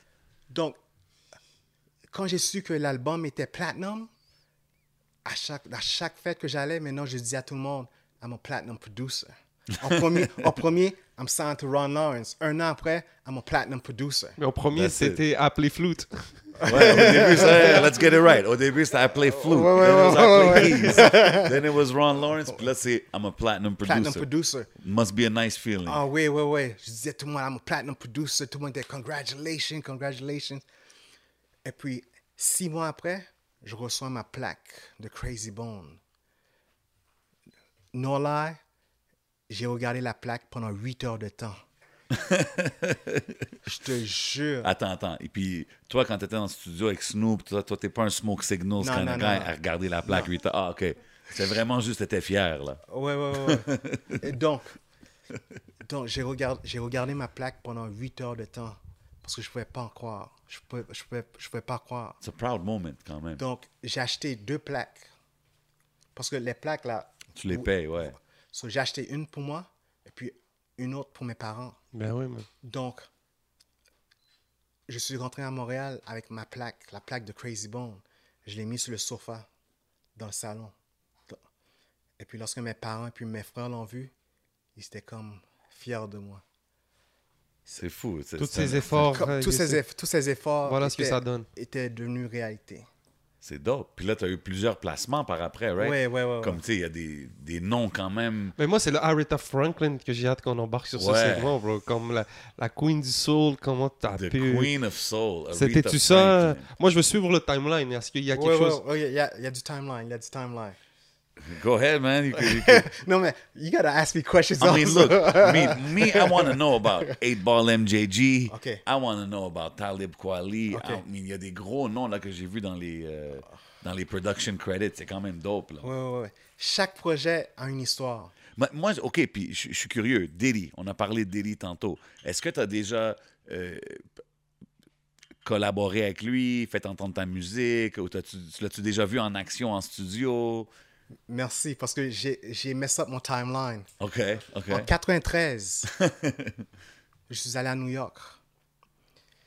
Um, mon oncle travaillait sur son album. En 92, je suis allé à New York. Mon oncle travaillait sur son album à. Long Island. C'est un musicien, c'est un producteur aussi. OK, OK. Et puis, et puis euh, mon père avait joué sur son album. Et puis j'étais au studio. Puis le studio était à, à- à Long Island. Et puis l'ingénieur de son avec un- avait des plaques comme E Puis j'ai demandé, j'ai dit, yo, j'ai pas dit yo, mais j'ai dit, um, how do you get these plaques? Il a dit, well, first of all, you gotta, you gotta work on with an artist. If the- si, si la chanson vend plus que 500 000 copies, là, tu as une plaque en or. Si, ça, si l'album vend plus que 1 million, tu as une plaque platine. Yeah. J'ai dit, OK, je comprends tout ça, mais par où t'as passé pour, Ouais, pour arriver pour l'avoir, Pour genre, l'avoir. ouais. Il a dit, you know what? Donne-moi donne une. Fais un démo. Fais une démo et puis, puis je vais voir qu'est-ce que je pourrais faire. Et puis j'ai dit, alright, no problem. Je donc je suis retourné à Montréal, j'ai travaillé sur quatre chansons. Puis janvier 93, je suis retourné à New York. Et puis j'ai appelé le gars. Mais il n'a jamais retourné mes appels. Comme personne ne retourne jamais. Les gens ne retournent pas vos, app- vos appels, nos appels. Donc, quand j'ai vu ça, là, j'ai dit, you know what, forget him. Chaque chanson qui joue à la radio, j'écrivais le nom de la chanson et puis j'allais, à HMV. Donc, j'avais, comme 10 CD. Derrière chaque CD, c'était toujours Uptown, écrit Uptown Records, Executive Producer, Andre Harrell, Associated Producer, Sean Puff Daddy Combs Yeah. sur l'album de Mary J. Blige, um, um, Heavy D, Yeah. um, Jodeci, Jodeci. Yeah. qui d'autre encore? Um, Father MC, Father MC. all right? Yeah. Donc, j'ai écrit l'adresse et puis j'ai dit, tu sais quoi? I'm gonna go to Uptown Records. J'arrive. À OK, Up- fait que ça, c'est même avant le Ron Lawrence Ouais, ouais, ouais. Connection. Ouais, ouais. OK. J'arrive à Uptown Records et puis, et puis quand je, et puis je suis rentré, puis um, la, la secrétaire, c'était Kim Porter. Sa femme. Ça- ouais, Sa- ouais. sa- sa mother. femme, rest in peace, Mais yeah. back in the days, ils n'étaient pas encore ensemble. Shit. Donc, um, j'ai dit, yes, um, I, have a, I have a meeting with Puff, Puff Daddy. My name is Steve Pajot. Et puis elle a dit, all right, no problem. Elle regarde sur, um, sur son, dans son Ouais. appointment. Elle est comme ça, elle est en train de tourner les pages. Après ça, elle me regarde, elle dit, um, I don't see your name. J'ai dit, are you sure? Can you please check again? Elle dit, all right. Mais moi, je savais que mon nom n'était Ah ouais. pas dans... C'est comme le guest list move. Ouais, ouais, ouais, ouais. Puis après ça, elle a dit, I don't see your name. Je dis, what? Oh my God, are you serious? You see, I called last week, I spoke to somebody, and they told me to come next Monday to get a meeting with Puff Daddy, and you telling me you don't see my name? I just spent $200, I just got off the plane. Do I look stupid? I just came from Canada. It's snowing. Why would I come here without having a meeting with Puff, Puffy? A dit, I don't know, I don't know. Et puis après ça, il y avait un gars qui a ouvert la porte et puis il a entendu le commotion. Et puis, uh, big shout out Kirk Barrows. Et puis Okay. Kirk, Kirk a dit, what's the problem? J'ai dit, well, she's telling me she doesn't see my name. And I had a meeting with Puff Daddy. I came all the way from Canada, you know, I don't know what to do now. Dit, okay, relax, relax. Come back tomorrow. I'll make sure you meet with Puff Daddy. Ah, j'ai dit, all right, thank you very much. Le lendemain, je, re- je retourne à Uptown Records. Je m'assois dans le lounge. De- mon, mon rendez-vous était à 1 heure. J'ai attendu comme 4 heures de temps. À 5 heures, à 5 heures, il y a quelqu'un qui me rentre. Je rentre dans le bureau de Puff. Il y avait un life-size poster de Mary J. Blige, de 411. Et puis, yo, son bureau était lavish. Lavish. Ça, c'est, ça, c'est avant Bad Boy, là. Avant Bad Boy. Yeah. 93. Et puis, il avait un poster, c'était écrit Bad Boy. Et puis, son fils était sur, la, sur le poster. Avec les. euh, avec euh, Les Tim Boots. Tim, Tim Boots, la chaîne, la chaîne Bad Boy. Donc, pendant que j'attendais, il y avait une femme qui était assise, qui était dans le bureau. Elle dit, Yeah, my son is into music. He loves music so much. And um, he's doing very good. Mais je ne savais, je savais pas qui c'était. Mind you. C'était après que j'ai su c'était la mère de Puff qui me parlait. OK. Mama Combs. Big shout out to Mama Combs. Big shout out. Donc, mais moi, moi, je pensais que Puff Daddy avait 50 ans. Un blanc avec un cigare. OK, ouais, parce que c'était comme le executive producer Ouais. de tous les albums. Genre. Ouais, ouais, ouais. Donc, à 6 heures, je vois un jeune noir qui rentre dans le bureau. Et puis, il marche avec le New York Bop. Et puis après ça, il dit, Yeah, how can I help you? J'ai dit, I'm here to see Puff Daddy. Yeah, it's me. Il avait 22 ans. Crazy. J'avais 22 ans aussi. Quand j'ai vu, c'était. Lorsqu'il m'a dit c'était Puff Daddy, ça m'a, ça m'a throw off. Comme, Tu t'attendais pas à ça. non, He- he parce que j'avais like tout, j'avais tout visualisé dans ma tête comment, Un vieux blanc. oh ouais, comment j'allais faire, comment j'allais parler, comment j'allais faire tous mes moves. Mais t'étais pas prêt à ça. J'étais vraiment pas prêt.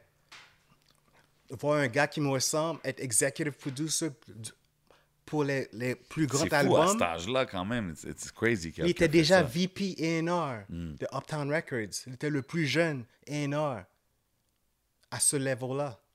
Donc, je lui donne ma cassette.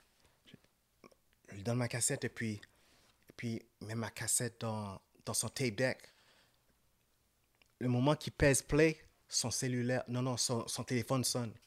Il commence à parler au téléphone. Uh-huh, yeah, uh-huh, uh-huh. Puis là, ma musique est en train Toi, de tu es en jouer. train de jouer, t'es comme, damn. Moi, j'étais comme. Après ça, il m'a dit, après ça, il a dit, yo, hold up. Pèse fast forward. Yeah, uh-huh. Oh, Yeah, shit. uh-huh, uh-huh. Next thing you know, j'entends la fin du tape. Toup! Il prend la cassette, il sort la cassette et puis il fait ça, exactement. I can't buy your music. Ouch. Votre regard, c'est le même regard que j'avais. C'était le, les plus longs, plus longues 5 secondes de ma vie. Comme la cassette a spin et puis c'est- ça s'est arrêté devant moi. J'ai fait. Moi, dans ma tête, là, je suis en train de gagner du temps pour voir c'est quoi mon prochain move. C'est quoi mon prochain move. Et puis lui, il est en train de me regarder. Avec ses lunettes. you know what I mean? Après ça, je dis, Can you help me? Is there something I can do? Parce que moi, je, je vois. T'as vu lorsque tu es dans le building et puis, comme tu vois que tu es, en train de perdre ton occasion, ton opportunité. Ouais. C'est ça qui est en train de m'arriver. Comme je suis en train de perdre mon opportunité. Je suis dans le building et puis je suis en train de perdre ce que j'avais ce que j'avais rêvé pour. Tu comprends ce que je veux dire? Yeah. Bien sûr, man. Et puis, il a dit, yeah, yeah, you can go around the block. Um, there's a label there. Après, j'ai dit, OK, oh, no problem. Donc, lorsqu'il m'a dit ça, Shit. j'étais en train de, pendant que j'étais en train de laisser, de laisser son, Son bureau? son bureau, et puis j'étais en train de marcher lentement, en espérant qu'il Qu'ils dise, disent, yo, Yo, Yo, actually, wait, t'étais pas pire. je suis arrivé à, je suis arrivé à la porte. Il a rien dit. Pendant que j'étais en train de marcher dans le couloir, j'entends party and bullshit. Yo. Party. Puis, j'ai demandé au NR, j'ai dit, yo, who's that? Il a dit, yo, that's Biggie Smalls coming out on the Who's the Man soundtrack. Yeah. Juste entendre sa voix. Vous avez déjà entendu que les gens dire que dès que Biggie parlait ou bien chantait ou bien rappait, ça, ça te donnait une vie? Yeah. C'est ça que ça m'a fait. Ouais, mais ça quoi? He was recording? Non, non, non, la chanson. Elle il jouait la chanson Oui, la jouait. chanson allait sortir. Le, le film allait sortir. Ça, That's c'était le soundtrack. Ouais. de Who's the Man. Yep. Donc, c'était le premier, c'est la première fois que j'avais entendu Biggie. Shit. Donc, donc c'est comme ça que j'ai rencontré Puff. That's crazy. Puis là, plusieurs années plus tard, quelques années plus tard, tu travailles avec, Avec Ron, Ron Lawrence, Lawrence. qui est dans son production team. Et puis qui je vois à chaque fois que je vais dans les fêtes, aux Hamptons, aux White Parties. Ok, t'es allé à toutes ces Ah parties-là. Oui, oui, oui. Il t'a reconnu ou quoi? Ben oui, ben oui. Parce que la première fois que j'ai rencontré, j'ai dit, Puff, you remember me? When I played you, I'm the, I'm the kid from Montreal. Ça, je l'avais- je rencontré um, Montreal un what? club. Montreal. je l'avais rencontré dans un club. Et puis il m'a dit, yeah, yeah, I remember you. I remember you. Et puis ensuite, après ça, à chaque fois que je le rencontrais, quand on se rencontrait, il me... Il voyait que t'es- Ouais, ouais, you ouais, were growing Et puis il savait que j'étais signé avec Ron Lawrence. Ah, c'est dope So, ça. No, no personal grunge. Tu, tu Non, vois, non, tu non, comprends. Il Non. faut pas prendre ça mal. Non, bon, je suis content que tu, que tu parles de ne ça. pas, le- pas, pas le prendre personnel. Lorsque vous êtes dans l'industrie de la musique, là, il n'y a rien qui est personnel. It's all business. Yeah. Donc, le jour que Puff m'a dit, I can't buy your music, I got tough. He toughened me up. Ouais, c'est normal. Depuis ce jour, ce nom-là m'a préparé pour le, reste, pour le reste de ma carrière. Ce nom m'a fait comprendre que it's a business. C'était rien de personnel. Tu comprends ce que je veux dire? Ouais, ouais. Donc, la raison pour laquelle que je suis en train de dire, de parler de ça, c'est les gens de Montréal, là. Je ne veux pas dire les, je ne veux pas généraliser. Vous êtes trop sensibles. Il y a beaucoup de feelings, catch Trop de feelings qui se passent. C'est vrai ça. Comme, des fois, c'est dur pour moi de, de parler à un artiste pour dire les vraies choses. Parce que l'artiste, la plupart du temps, l'artiste le prend mal. Et puis, moi, je fais juste dire les vraies choses parce que je veux voir cet artiste-là aller au next level. Non, exact. You know what I mean? Yeah, I Comme, feel what you're saying. I did the journey. So, si je te dis quelque chose, prends-le, prends- prends-le, prends, prends-le, Pas ne le prends pas personnel. Yeah. Ouais, mais OK, puis là, en parlant de ce journey-là, là, so now, on, on- on est rendu avec Ron Lawrence, Mm-hmm. t'as fait le Crazy Bone Production, ça t'a ramené une plaque, t'as travaillé avec Talib Kweli sur la Listen is the song, right? Ouais, ouais. Une chanson qui s'appelle On Listen. t'en avait pas parlé de ça encore. en Ouais, ouais. Yeah. Ah, OK, OK. Don't, Mais- don't mess up the timeline. Oh, OK, go, go ahead. you, keep going with the timeline, man. so, keep going. so, en étant, so, en 2004, Je suis un producer platinum. ouais, en, en 2004, non, non, non, 2002, 2002, Ron, il m'appelle, il dit, Steve, I'd love to um, start bringing, j'aimerais ça commencer à, à inviter des paroliers au studio, des songwriters au studio. Donc, qu'est-ce qu'on va faire? À tous les jours, on va avoir des sessions pour faire des démos, pour faire des placements. All right? Donc, à tous les jours, il y avait un songwriter qui venait. Moi, je les enregistrais avec mon VS 1680 de Roland. J'avais acheté ce- cet appareil-là avec, avec le chèque, mon premier chèque de Crazy Bone. Donc, j'ai investi dans un Dope. hard disk recorder. Donc, j'avais mon micro, le même micro que j'avais que j'utilisais à Montréal. De- donc, j'avais fait un setup chez Ron. Donc, à tous les jours, j'étais chez Ron. Donc, je passais même la semaine à dormir chez lui aussi. Parce que lui, il habitait à West Orange, dans, dans une super grande maison. Fait qu'il te laissait dans son crib. Oui, oui, il avait, il avait, j'étais dans le guest room. Donc, um, il me faisait tellement confiance. Comme lorsque je travaille avec les artistes, lui, il faisait d'autres choses. OK. All right, donc, quand, quand, quand je travaille avec un artiste, lui, il avait d'autres songwriters qui, qui, qui écrivaient sur les tracks. Ouais. Donc, par mois, on, on faisait comme, on enregistrait comme 40 chansons. Et It's a lot of puis, work. et puis, lui, il avait des managers qui, qui, euh, qui les chopaient, qui chopaient les chansons OK. pour faire des placements. La première, la première chanson qu'on a, qu'on a placée, c'était sur euh, Drumline. Oh, the soundtrack, of the Soundtrack. movie? OK. Ouais, Nick Cannon est venu au studio. J'ai produit le démo Gros avec film. lui. Et puis, euh, et puis la chanson est allée sur le soundtrack. Mais quand j'ai acheté l'album, j'ai ouvert la- le CD. Je vois, je vois, je suis en train de lire les crédits, mais c'était écrit Engineered by Steve Tajo. Ah. Pas Steve Pajot.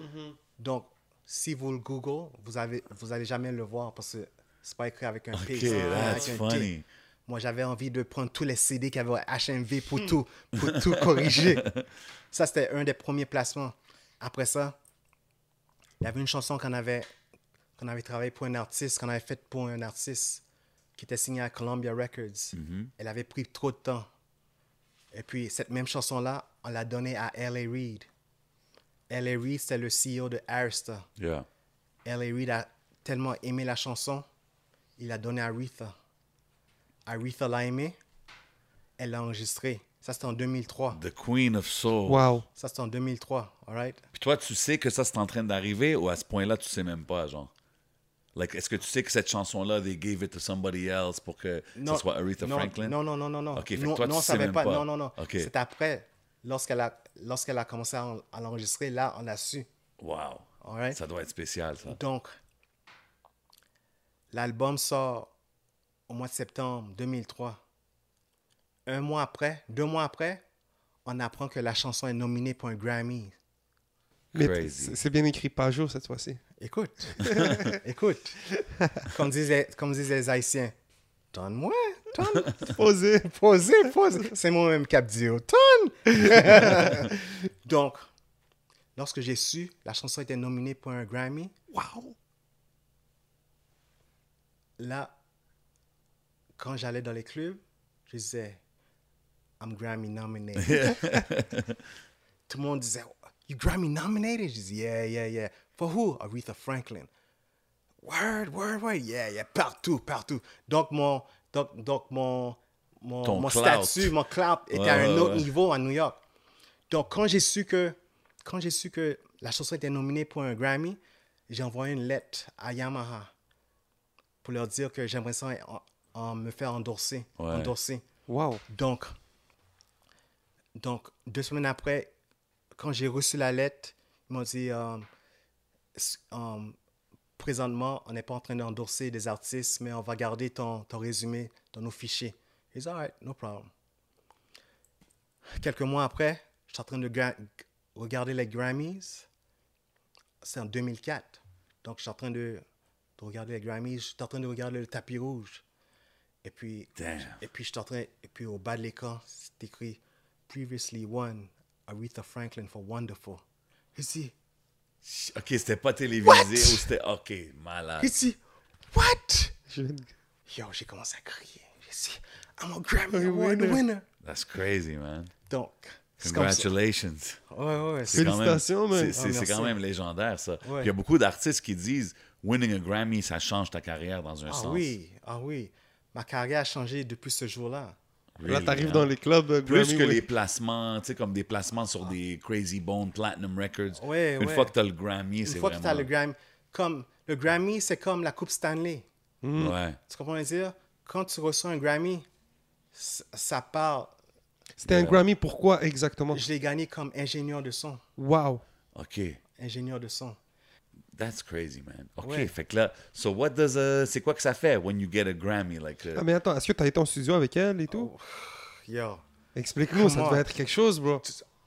Avec Aretha, avant même de travailler avec elle, on te fait signer des papiers comme Ah ouais, hein? you can't, can't talk about the Non-disclosure. situation. Non-disclosure. Ça veut dire que tu peux pas dire que... Ah, ok, ça veut dire là, on peut pas en parler. Ah ouais. hein? Juste mon nom est, est dans les crédits. Wow, Et puis j'ai félicitations. mon, j'ai mon, mon Grammy aussi. crazy. Il est où, le Grammy? Il est à New York et puis j'ai la plaque à Montréal. Shout out. Nice, nice, nice. Fait que c'est ça. Moi, j'ai, j'ai, j'ai déjà connu euh, la famille, puis même Thelma Houston. Je sais pas si tu connais, c'est une soul Ouais, singer ouais. from back in the days. Puis justement, son fils, c'est ça qu'il me disait. Big shout out my man Rodney out there in Long Beach. euh, qui me disait, man, once you win a Grammy, bro, she's still touring, she's still doing music. Puis c'est- c'est basé beaucoup sur ce Grammy là qu'elle a Ouais, gagné. ouais, ouais, tu sais. ouais, ouais. Est-ce que c'est ça qui t'a amené ton deal ensuite à- Je sais pas si c'était ensuite avec MTV. Je sais que t'as travaillé aussi. T'as apparu au BET Award. Euh, pas au BET Award, euh, B- six- 106 and Park. 106 and Park. 106 T'as été Park. juge, je pense, quatre fois. Ouais, ouais, quatre fois. Hein, t'as été juste pourquoi? Les, les freestyles? Les Ouais, le Freestyle Friday. Chaque Come on. vendredi, ouais, ouais, ouais. Arrête donc! Ouais, ouais, ouais. Yeah. C'était qui que t'avais vu? Y avait-tu comme des, des noms que, comme Jin or some dudes like that? Um, j'ai Do oublié. you remember? Oh, that's crazy though. Ouais, Blind ouais, Fury, ouais, Blind Jin, Fury, ça c'est comme les légendes du Freestyle Friday. ouais, là. ouais. Ah, c'est un gros truc, ça, le Ah, Freestyle ouais, Friday? ouais. Ben oui, ouais. bro. So, Ok, toi, t'as été été juge juge là-dessus. pendant quatre fois, Pendant ouais. que c'était Free and AJ? Free- Moi, moi, je suis arrivé quand c'était um, Roxy? Roxy avec, avec Tigger. Ah, ok. Ok. Ensuite, Je voulais juste donner un special shout out à Free. I mean, I'm just saying. I'm just saying. Mais ouais, Ouais, ça ouais. c'est malade, pareil. Rox- Roxy puis Tigger, puis ensuite... C'était Terrence après, Terrence, ouais, ouais, ouais, Ouais, ouais, Les ouais. deux dernières fois, c'est quand j'étais... Quand Terrence...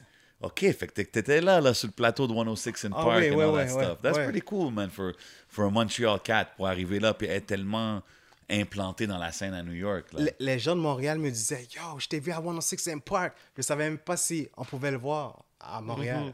Ben, il fallait que tout le monde avait un Vidéotron, dish or ouais, whatever. ouais, ouais. OK, that's crazy. Puis là, depuis ce temps-là, comme qu'on disait tantôt, il y a plusieurs artistes avec qui tu as placé des tracks. Mm-hmm. Euh, I mean, 8 Ball MJG is one of my you know, personal favorites, so it's cool to hear about that. Mais t'as-tu toujours été en studio avec les artistes? Oui, oui, oui, toujours. So with 8 Ball MJG, you worked with them? A-Boy and JG, c'était le... J'avais fait le tracking.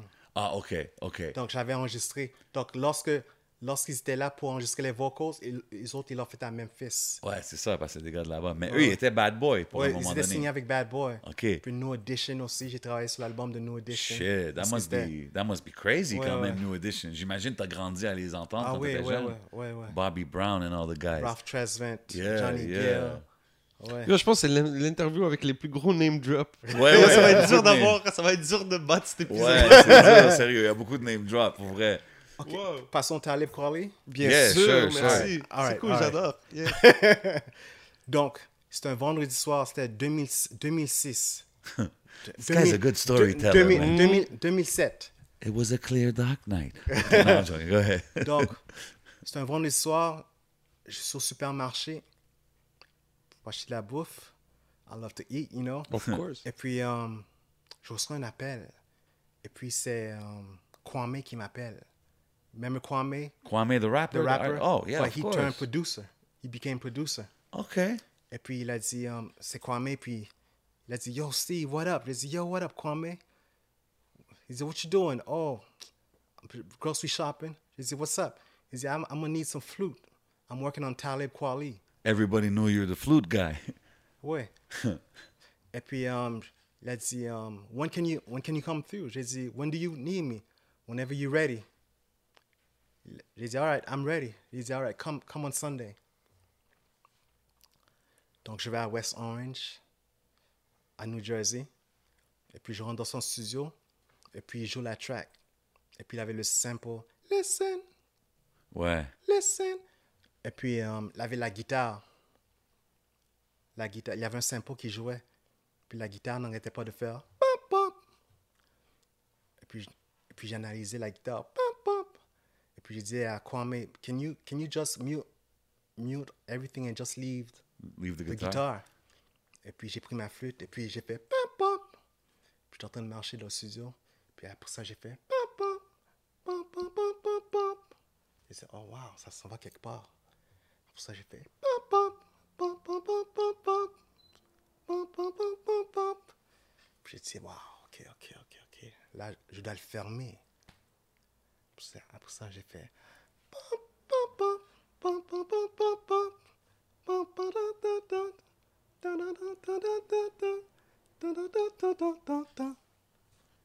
Et puis Kwame a dit, That's it, I love it. Let's record it. Get in the booth. Get in the booth. Donc j'ai fait la ligne sur tous les hooks. Puis après ça, elle a dit, Now take it from the top, just play ad Freestyle. Freestyle. Ouais. Boom. Parce que t'es It's all over the song, right? It's all over. Même, it's all over.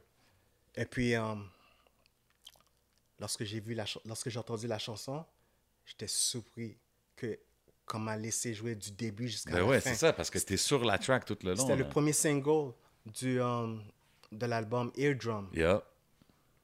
Et puis, euh, puis c'est allé numéro 2 sur Billboard Charts. Yeah. That's dope, man. T'as reçu tes nouvelles. J'ai- euh, Ouais, j'ai reçu ma plaque de Billboard. C'est quelque chose, ça. Ouais, ouais, ouais. That's fresh, man. Et puis c'est comme ça que, que euh, ça, ça s'est passé, cette, cette histoire-là. C'est c'est quand que t'as décidé de dire, OK, je reviens à Montréal ou je reviens au Canada? Parce que ça fait-tu longtemps que t'es revenu? Non, ça fait pas longtemps, ça fait peut-être euh, deux, deux, deux ou trois ans. OK, pas plus que ça quand non, même. non, non, non, non. OK, fait que t'es resté à, à New York tout le temps? Ouais, ouais, ouais. Comme je Toujours suis- en je- train de faire la musique? Ouais, en- ouais, ouais. Je suis toujours à New York. Mais, mais mon père, comme je le voyais pas trop souvent, OK. tu comprends ce que je veux dire? Ouais. Mais le prochain move, le move que je voulais faire, c'est pour déménager, pour aller habiter à Los, Los Angeles. Ouais. That's where everything is at right now. Parce qu'il y a l'industrie de la télévision, du, en film et puis, et puis le record business. Donc, euh, T'as beaucoup de crédit pour les films et. ouais, ouais, ouais, ouais. Et puis, euh, donc, euh, je me suis dit, laisse, laisse-moi aller passer du temps avec mon père. Bien sûr. Puis, ma mère est décédée il y a 11 ans. Et puis, mes deux frères sont, ils habitent plus avec mon père. Donc, la maison était trop grande Ouais, pour mon tout le père. monde est parti, tout- veux yeah. dire? Et puis, avec les parents, c'est pas comme Yeah, les yeah, temps it's qu'on a. important to spend time. Ben ouais, man. So, donc j'ai commencé à venir plus souvent. Et puis le fait que je le fait que j'étais avec mon père, je me suis dit que you know what, let me give Montreal a shot. C'est ça, j'allais te demander. Est-ce que tu travailles avec des artistes d'ici en ce moment? Est-ce que... Oui. Donc euh, j'ai bâti mon studio, soundproof, comme tous les équipements que j'ai aux États-Unis. J'ai demandé à tous mes sponsors de me les envoyer aussi, de m'envoyer. Parce que je suis endorsé par AKG, Nice. Yamaha, Pop your collar, let it be known. Lexicon. Art- Arturia. Fait que jusqu'aujourd'hui, t'es es sponsored par ces compagnies. I mean, if you Roland. see our gears, you want to send some Yeah, shit. hey, shout out to all the sponsors, you know what I'm saying? If ever you see we can upgrade these or these, you know what I mean? Hey, we out here. comme Arturia sur la boîte de um, Keylab 49, Keylab 49. En arrière de la boîte, tu vas voir ma photo. OK, Oh, nice. Ouais, OK, t'as ça a eu des été vendu. sponsorships comme ça. Ça a été là. vendu dans le C'est monde fou, entier. bro. T'as commencé avec des pianos qui faisaient même pas de son sur carton. Sur Et là, carton. t'es endorsed par des brands. Là, toi, t'es sur le carton de la boîte du piano. That's crazy. AKG, Ah. toutes les grandes compagnies. Si tu pouvais euh, euh, baser ton succès sur trois choses, ça serait quoi?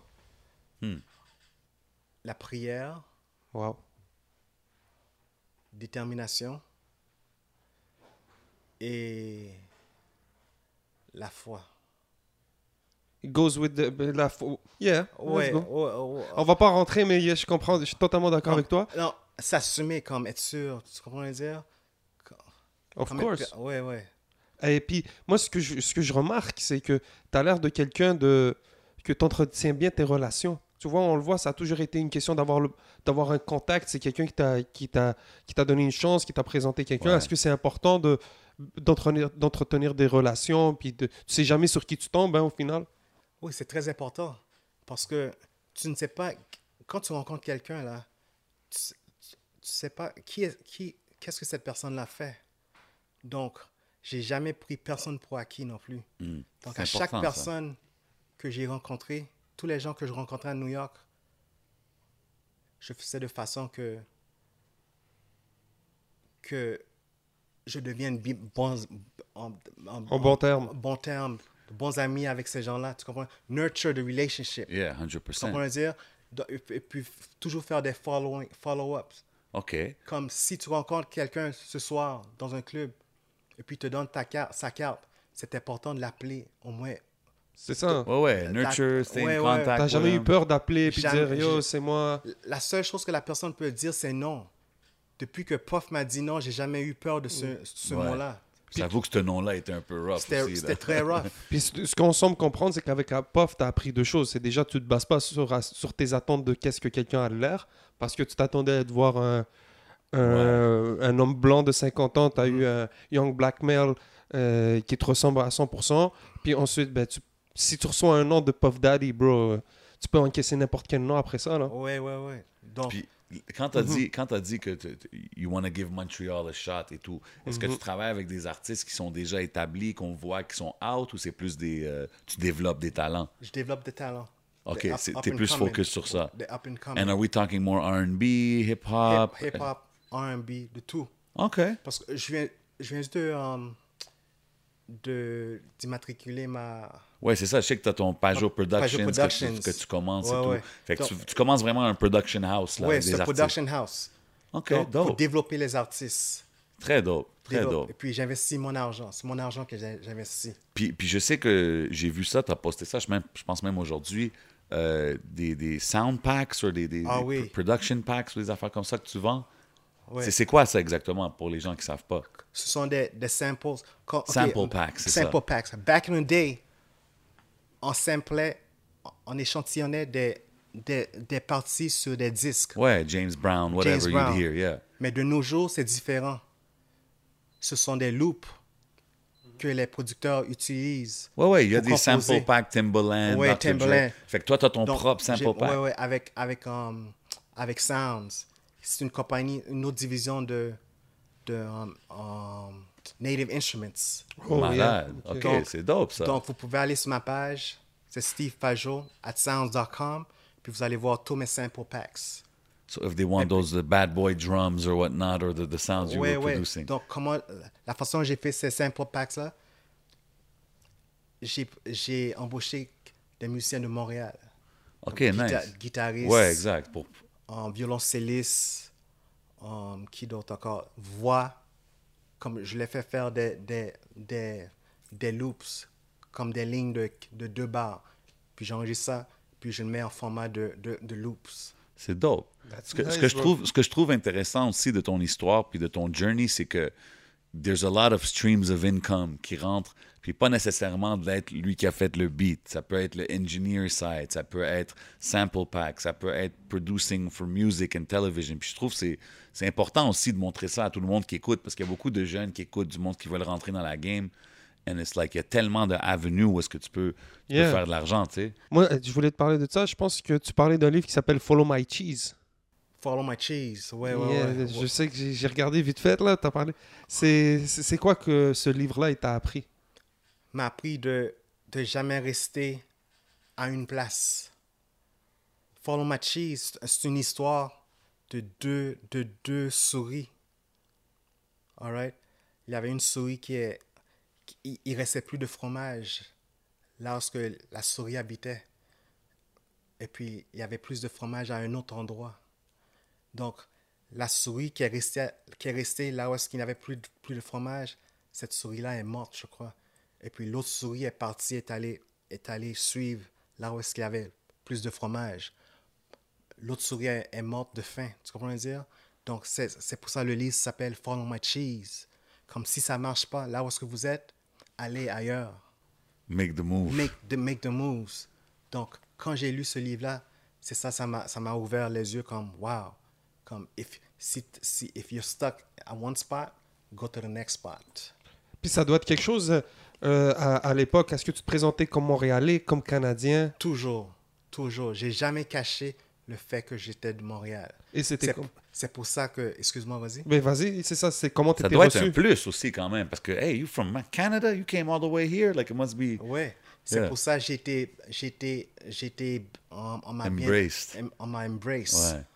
J'étais, um, j'ai, on m'a, on m'a bien accepté, Ah ouais, on t'a bien accueilli? Accueilli. Des fois, on peut dire, ah, ok, tu rentres dans la compétition, non? Eux, Non, non, non. Parce que moi, là, j'ai une approche comme, je vais te faire sentir à l'aise. Hey, you're a people Mm-hmm. person. People's person. Je sais comment parler aux gens. Puis tu, tu- tu pouvais sûrement aussi bien parler anglais, tu sais, Ah oui, t'avais- oui, oui, oui. donc ça passait bien, là. Ça, tout s'est bien passé. Moi, moi j'ai entendu quelque chose aussi, j'ai besoin que tu, me- tu me dises, parce que ça, c'est my childhood right here, you know what I mean?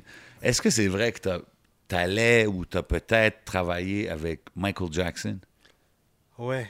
Quoi, comme J'étais supposé, ouais, ouais, ouais. Ah ouais, hein? Mais à cause de, de son décès, ça n'a pas pu. Ça a pas Ok, pu se mais c'était quelque chose qui- Ouais, qui était- Ouais, ouais, ouais. J'avais rencontré un associé de la famille That's crazy. qui allait me présenter à, à Michael Jackson.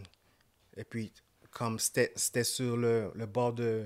Se sur le bord hein? de rencontrer Michael. Wow, man. Mais, mais tu sais, you know what's so funny? Tu sais qu'est-ce qu'est-ce qui est drôle? Il y a 10 ans, il y a une madame que j'ai rencontrée sur Facebook. Et puis elle a vu, elle a aimé les posts que je- que j'écrivais. Puis elle a dit, Steve, would you like to uh, meet up? Would you like to meet Tito Jackson? Hmm. J'ai dit, yeah, sure. Et puis après ça, elle a dit, all right. C'est elle qui avait produit le- une émission des Jacksons à, à ABC. OK.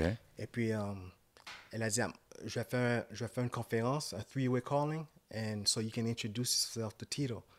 Donc, euh, elle a appelé Tito. Moi, j'étais sur l'autre ligne aussi. Et puis, euh, et puis après ça, elle a dit, um, Steve, introduce yourself to Tito. Puis j'ai dit, yeah, Tito, my name's Steve Pajot. I come from a music, musical family. I play the flute. Um, I And the keys. I do music for MTV. You know, that's that's what I do. Après ça, la madame a dit, Steve, you forgot to tell Tito the most important thing. I I said, what? You didn't tell Tito you won a Grammy for Aretha, Franklin. for Wow. real. Tito a dit, yo, yo, baby, that's the first thing you should have told me. Le fait que je lui avais pas dit ça, c'est à cause de ça nous sommes toujours amis aujourd'hui, jusqu'à Nice. présent. Ah ouais. Parce que j'essaie pas de l'impressionner. Ouais. Ouais, t'étais, ouais. t'étais humble. j'étais humble. Comme à chaque fois qu'on se parle, là, si je l'appelle, ou bien s'il m'appelle, Yo, what up, baby? Yo, what you doing? Damn. Tito Jackson. Tito Jackson, big shout out Tito Jackson. Big shout Big out. shout out Tito if you're watching, you know what I mean? Donc, donc lors- lorsqu'on se parle, on parle de la vie. Ouais, c'est pas juste une relation musique. non, là, non, non, on parle même pas de musique. Relation Seulement- humaine. Ouais, ouais, relation. Ouais, ouais, ouais. C'est fou, pareil. Parce que you grew up on this. Comme si moi je dis I grew up on this, j'imagine toi aussi, là, sur, from Jackson 5 to Michael and everything, even Janet and everything. Ça doit être spécial. Juste d'être pris en considération pour travailler un Ben projet ouais, sur. Michael Jackson. Ouais, c'était- incroyable. Donc, pendant tout ce grind-là que je faisais à New York, mes deux, mon frère Ricky était à Montréal, mais on a un troisième frère qui joue, qui joue de la batterie. Oui, oui, oui, oui. Il s'appelle Anthony Pajot. Lorsqu'il avait deux ans, je lui ai acheté une batterie de- à Toys R Us. Puis he- lui, c'est un artiste aujourd'hui. Ah oui, maintenant, il fait des tournées mondiales avec Anomaly. Ça, c'est quel genre Le- de band? C'est un ça, band? c'est Jazz, jazz funk. OK. Il a joué à Jay Leno Nice. avec Talib Kweli puis Nelly. Wow. OK, c'est ça. c'est ça. Le, le- Ouais, the Pajot ouais. family uh, Ouais. is definitely a musical legacy là, que vous laissez là, pour Montréal. C'est vraiment ouais, ouais. dope. Moi, euh, tu sais, Et tu sais qu'il est déjà parti en- au Liban?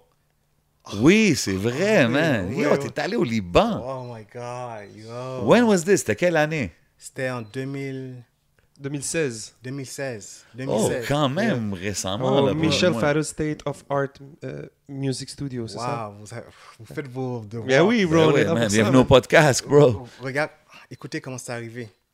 Donc, j'ai un ami à moi qui s'appelle George à New York. Il m'a dit, Steve, um, there's, a, there's a penthouse brunch this Sunday on Park Avenue. You should come along with me. Park Avenue, là, Ouais, ouais. New York, penthouse. Donc, j'arrive dans le penthouse et puis les gens buvaient leur thé comme. Ouais, ouais, c'est tout des... You know? Qu'on- La bourgeoisie. Euh, Oui, la bourge. Ouais, ouais, ouais. Et puis, euh, je me suis, quand je me suis présenté, les gens applaudissent. Et puis ap- après le, après le, le brunch, il y a un gars qui est venu auprès, de moi. Il a dit Um, Mon ami, mon ami, j'ai un ami qui habite au Liban. Il s'appelle Michel Fadel. C'est, un ami d'enfance. Il cherche des compositeurs, des producers comme toi. De, mais il me parlait en anglais il, il cherche des producers de New York. Est-ce que tu penses que je pourrais faire une connexion? That's crazy, J'ai OK. dit, yeah, sure, sure, sure. Sure, sure, sure. Um, je cherche le nom du gars. Mazen, il s'appelle Mazen. Mazen, big shout out Mazen. What up, Big Mazen? Et puis après ça, trois heures après, je reçois un appel de Michel Fadel sur Skype. Et puis Michel est dans son studio. Et puis il a dit Oui, Steve, mon ami Mazen m'a dit que tu es compositeur. Non, um, oui, j'ai- um, quand, quand- après d'avoir après quand j'ai fini de parler à Mazen, j'ai dit que je viens de Montréal. Et puis il m'a dit, donc tu parles français? You speak French? J'ai dit, oui, je parle français. Oh, moi aussi, je parle français. Je suis libanais. Comme... Puis après ça, That dit, hospitality. Habibi. There you go. Habibi. Donc, comme deux, trois ans après, Michel Fadel m'appelle sur Skype. Il a dit, Steve, j'ai entendu que tu es producteur, tu habites à New York. Moi, là, ce que j'aimerais faire, c'est commencer, une société. Comme inviter des artistes de New York, partout de States, et puis les faire rentrer au Liban pour qu'ils puissent performer avec nous. C'est un gros gars, ça. ça, Ouais, ça, c'est un gros gars. man. Michel Fadel, Big salute. yo, what up, Michel? Ahla alam, ahla alam, Michel. Um, Ah ouais. J'ai hein? dit, euh, il a dit, peux-tu me trouver un, un chanteur, quelques chanteurs pour rentrer au Liban? J'ai dit, all right, sure, no problem. Pas de problème. C'est no Quand j'ai, more. c'est non, moi, j'ai raccroché, j'ai dit, oh my God, où ça j'ai trouvé ce chanteur-là pour rentrer au Liban? Je connaissais personne, tu comprends ce que je veux dire? Comme pour, pour aller au Liban, comme Ouais. il voulait quelqu'un indépendant.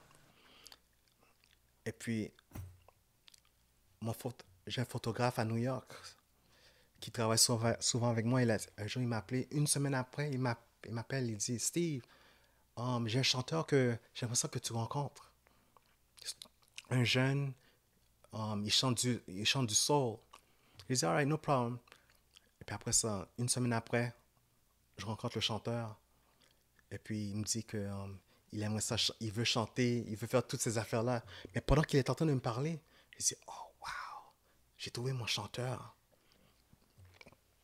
J'ai dit, et puis on était en train de souper. Et puis après ça, son père a dit Steve, all I want you to do is make him rich. J'ai dit, j'ai dit, all right, no problem. Une heure après, je retourne chez moi. J'appelle Michel. Je dis, yo, Michel, j'ai trouvé le chanteur. Ah ouais? Déjà? J'ai dit, comment, Michel? Il m'a dit, t'es sûr? J'ai dit, oui, oui, oui. OK, là, tu m'appelleras la semaine prochaine. On va prendre un rendez-vous sur Skype. J'aimerais ça qu'il chante pour moi. J'appelle le gars, je dis, listen, it's going down. I need for you to be at my house next Saturday. Yeah. Le gars vient, le chanteur vient chez moi à New Jersey. Et puis, j'appelle Michel. Puis Michel dit, oui, j'ai entendu tes chanteurs. I heard you're a singer. Yeah. Puis le gars dit, oui, oui, oui. Puis il a dit, sing for me. Le gars commence à faire, il a fait un run. Ah, Il a dit, all right, next week, Lebanon. direct comme ça. Direct. La semaine, prochaine, la semaine d'après, le gars est au Liban. Toi, tu Toi aussi, t'es allé. Non, j'étais, j'étais- je ne suis pas allé la première fois. Ok, parce ok. qu'il voulait faire un show real OK. Ok. pour vendre, pour vendre au, au, au mariage, tu comprends dire, les grandes Ah. fêtes. Parce que là-bas, là, Ah ouais. leur concert, c'est C'est dans les mariages, dans les, les, gros mariages, événements comme ça. Ouais, ouais. les- toutes les grandes fêtes. Ok, donc c'était ça son business. C'est ça son business. Ouais, ouais, ouais. fait que mais toi, t'es allé aussi, non? Oui. Un mois après, deux mois après, en mars, j'arrive au... Parce qu'il vou- il voulait faire le lancement du label. De... um, um, j'ai oublié le nom du label encore. Um, oh, j'ai oublié. oh, for- anyways, Anyways, my bad, okay. Michel. Je l'ai sur le bout de la langue. Donc, il voulait, il voulait lancer le label, faire le lancement. OK. Et puis, j'étais là. Il m'avait invité pour... Puis toi, en tant que, quoi, advisor? en tant que um, um, partnership, Ok. partner, mais aux États-Unis. That's dope. Donc, ce que moi je faisais, EMI Music Arabia? non, non, non, My non, non. bad. Ok, je- j'ai rien dit. Quartet, quartet, OK. Quartet, ça, s'appelait- ça, ça- ça s'appelle quartet. Donc, ce que moi je faisais, chaque fois que je rencontrais des chanteuses ou bien des, des chanteurs, je les envoyais à- au Liban. Puis je Wow. faisais- je- OK, fait ça, que t'as je- booké plein d'artistes Oui, pour aller jouer plein là-bas. d'artistes. Puis toi, comment t'as aimé l'expérience Oh là-bas? my C'est quand même God. diffé- c'est un différent monde. au. Liban, au- quand je suis allé au Liban la première fois, la première fois que je suis allé en mars, c'était en mars. OK. je suis tombé en amour avec, avec le Liban. C'est la It's a beautiful nourriture, place, the hospitality. les the- gens sont accueillants, Yeah. comme C'est un vibe. Comme- non, c'est- ouais, un vibe. c'est un un vibe. le Liban, man. Et puis la deuxième fois que je suis allé, c'était en juillet, Ouf. quelques mois après, au mois de juillet, pour faire un autre grand concert. And how was that? Incroyable. L'été au Liban, oublie ça. Ouais, doit être fantastique. Ouais, Super. c'est next level. Là. Donc, donc, le hustle du Liban, il y a quelques années, je me suis dit, tu sais quoi? Pendant que j'étais à Montréal, je me suis dit, you know what? C'est le temps, c'est le temps d'ouvrir la porte aux artistes de Montréal. Donc, le premier artiste que j'ai j'ai fait, que j'ai mis en contact avec Michel Fadel, c'est um, Luque. Oh, OK. Big shout out, Luke. Yeah. Était- il, il- il a été pour. On lui avait booké pour 30 jours. Il a passé trois mois là-bas, Au Liban? au Liban, à faire Oh, des yo, spectacles je à tous savais les pas jours. ça, man. Ouais, Big shout out, Luke, Donc- man. Travaille fort. ouais, super, super bon gars. Talentueux, super Juste- talentueux Jusqu'à présent, il dit Steve, merci, merci beaucoup. Ben oui, c'est des nice beaucoup. plugs, ça. Ouais, ouais, ouais. Comme, c'est comme ça que je suis. Je veux voir les gens réussir. C'est dope, man. You know, Je respecte you ça. always got to bring the elevator, send the elevator back down. Ben oui, man, because in the end, you doing that is good for you, and it- it's like a chain of events. Là. Tu sais, Chain- C'est c'est yep. juste du positif qui va amener plus de positif. man. Exactly. Attends, j'ai entendu un beau quote aujourd'hui d'un un de mes bros. Puis ça disait Tell me and I forget, teach me and I remember, Mm. involve me and I learn. So, c'est toujours en, en prenant des gens puis en les mettant en contexte, en les involvant que Ben oui. ils vont vraiment. Quand tu offres ce genre lasts. d'op- C'est c'est des ça, choses qui quand tu durent offres ce, longtemps. ce genre d'opportunité à quelqu'un, Ah oui. il va toujours t'en être euh, reconnaissant parce que tu les as mis directement sur le terrain. Ah oui. C'est comme, j'ai rencontré tellement de gens aux États-Unis, là, je peux plugger n'importe qui dans n'importe quel secteur. C'est fou, man. C'est comme ça mes relations sont aux États-Unis, à New York. C'est juste un appel pour moi. Tu veux rentrer, tu veux travailler dans un um, AMTV, j'appelle. Tu veux travailler comme gérant pour so and so, j'appelle. Mais qu'est-ce qui, qu'est-ce te fait pour appeler pour quelqu'un? Podcast que vous voulez entrevuer P. Diddy, j'appelle. Non? Non? Mais Ah, non. c'est quoi, c'est quoi les critères que ça prend pour travailler avec Steve Pajot? C'est quoi On travaille en studio, c'est quoi les qualités qu'il faut Il faut avoir être professionnel, faut, être- faut être respectueux, il faut s'assumer. Je ne veux pas travailler avec personne qui n'est pas sûr de soi-même. Parce que moi, là, j'ai beaucoup de confiance en moi. Tu comprends ce que je veux dire? Je, comme, je You know your capabilities. Tu sais, que... Ouais, ouais, ouais. Comme je me suis toujours vu, depuis que je suis petit, je me suis toujours vu comme numéro un. Puis ça, c'est quelque chose en moi. Comme pour quelqu'un d'autre, ça peut paraître comme si, oh, il, f- il show off ou Il bien. est coquille. Oui, il est cocky. Mais non, c'est juste, c'est comme ça que je suis. It's confidence. Oui, je, je parle avec, avec, avec assurance. N'importe quoi je fais, ça doit être parfait. Donc, n'importe qui qui va travailler avec moi doit être à mon niveau ou bien plus haut que moi. Of course. That's Comme the only suis- way to grow. That's the only way to grow. J'ai pas besoin des yes men à côté de moi. J'ai besoin des gens qui vont pouvoir me dire Steve, tu sais qu'est-ce que tu as dit, c'est pas bon. Ouais. Ce que tu fais, c'est pas bon. Qui peuvent te challenge quand Oui, c'est oui, le oui, temps. oui. Comme mon, mon, mon, mon entourage, il est petit. J'ai juste des gens que je, à qui je fais confiance. Tu comprends dire? Donc, ouais, donc, c'est ça. Les, ce sont ça les critères. Qu'il faut pour travailler avec Puis, toi. puis à, quoi, à quoi on peut s'attendre pour les. Tu sais, là, là tu fais le Montréal, New York. À quoi qu'on peut s'attendre de toi dans les prochaines années? C'est-tu plus travailler sur ton production house, tes artistes? C'est-tu continuer à produire, faire plus de télé? What are we looking like? Hors de tout.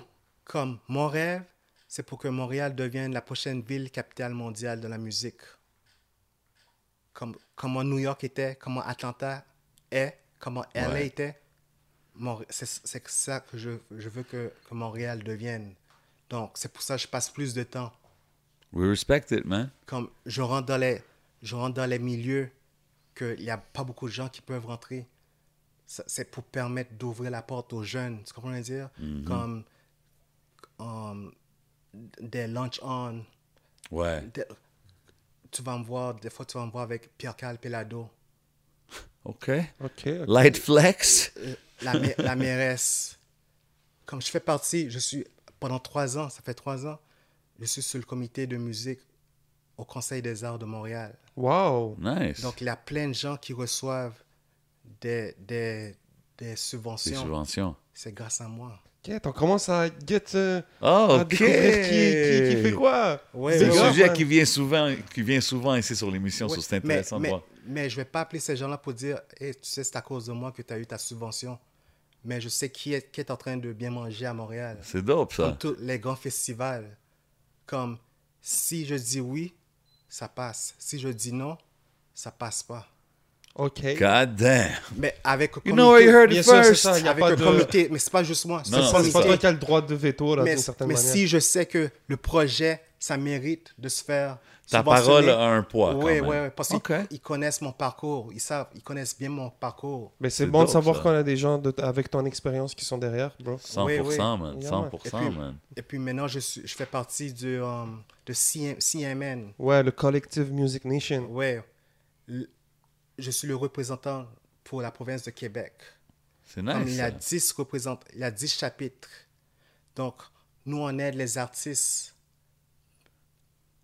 à, à- à- bien diriger les artistes dans une, dans une très bonne carrière, comme pour artist development.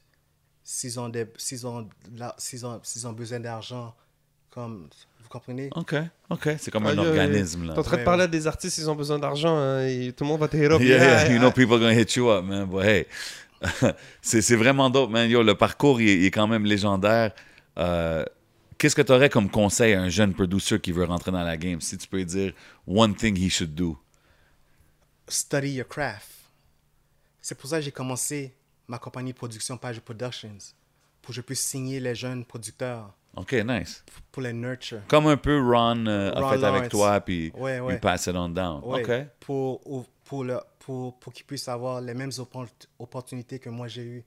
Mais, mais d'une façon plus, plus facile. OK. Of course, Pas ben passer ouais. à travers du, du of the BS. Normal. You know what I man. mean? Mais tu dis, il y a un quote qui dit de, de Didi If you ain't ready for the truth, don't ask questions. The only way to the top is by wanting to receive constructive criticism.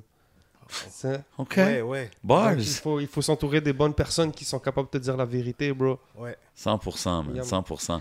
Puis en parlant de producers qui, qui, que de study their craft and stuff, I think it's about time for the one's gotta go, unless Moi- we got some more stuff to go J'ai to. un dernier sujet que je voudrais embarquer vite fait. Je sais qu'on a, ça va être notre interview la plus longue, mais c'est pas grave. Je trouve que c'est le fun d'avoir des points de vue. C'est quoi ton avis sur Kanye West? Kanye West? Yeah. On, on- on a Donda en ce moment. Je sais que c'était. Est-ce que tu trouves que Kanye West est un gen- music genius? Toi qui es, qui es un, un producer, j'aimerais bien avoir ton avis sur un, un artiste comme lui.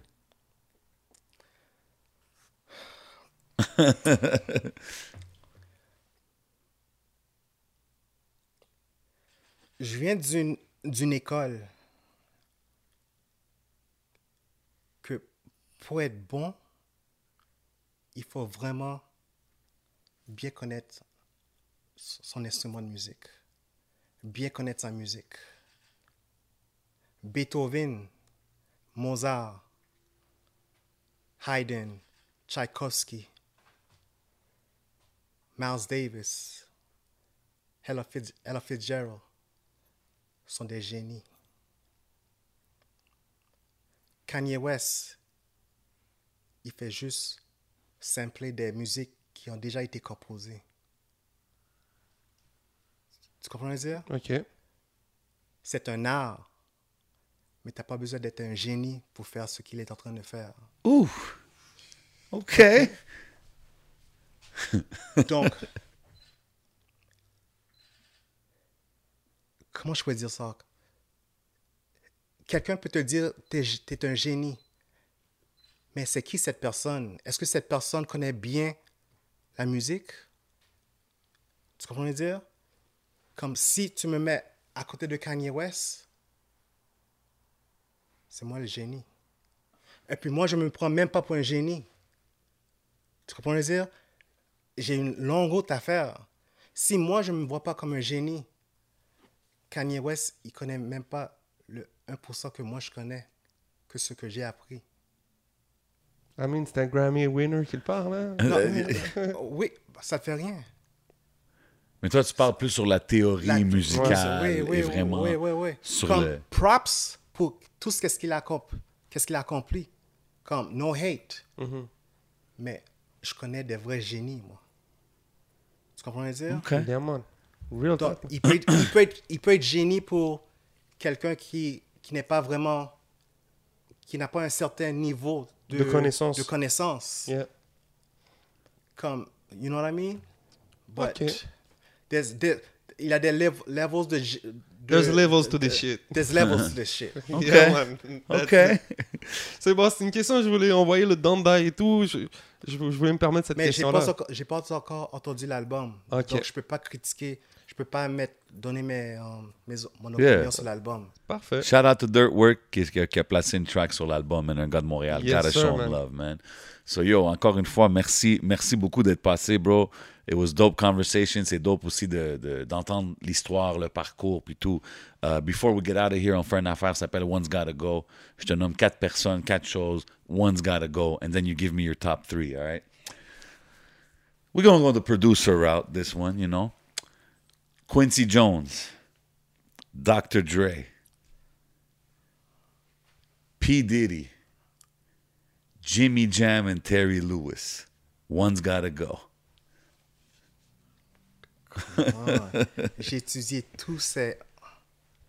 T'as vu, en plus, j'ai fait un petit audible, là. J'ai switch up un en même temps, but yeah. So one's gotta go. Yeah. Quincy Jones, Dr. Dre, P. Diddy, Jimmy Jam, and Terry Lewis. All super producers. One's gotta go. This is a rapid fire Et question. puis, si tu te bases sur la musique ou bien côté branding? Je te base sur toi, Sur ton toi, sur goût. tes goûts, là. Ton goût. Strictement là-dessus. C'est personnel, puis there's no wrong answer, là, vraiment. Non, non, non, non, non. Donc, c'est Quincy Jones, P. Diddy, Jimmy Jam and Terry Lewis, and Dr. Dre. Yep. Okay. Um, P. Diddy gotta go. Oh! From a former hitman himself. OK. Puis si je te dis top 3, Quincy Jones, Dre. puis- Attends, vite fait. Pourquoi PDD s'en va Uh, this was a rapid fire. Go ahead, go ahead. Um, pour les histoires que, que j'ai entendues, Ok. back behind the scenes, Any of them you'd like to share here on the podcast? not really. Okay. okay, Fair okay. enough. I had to have to check. Huh? Yeah, there's a couple. There's a. cou- I mean, hey, Tu comprends ce que there's a deep and darker uh, situation I heard. But anyways, we won't get into all Non, that. non, moi, moi je parle au- en tant que vu que musique, les génies. Tu, tu comprends ce que je veux dire? Fait que si je, si je te dis top 3, Quincy Jones, Numéro Quincy un. Jones, Jimmy Jam and Terry Lewis. number 2 before Dre and Dre after. Yep. Okay, I respect it. Those are great choices, man. Wow. We, we're going to do one last thing before we get out of here. Vas-y, man. Je te demande une coupe de questions, rapid fire, tu me donnes ton choix, un ou l'autre, ou tu finis la phrase, all right? So, we're going to do it real simple, you know, from Montreal to New York. So, une bonne poutine de la belle province ou bien un good New York steak from NY?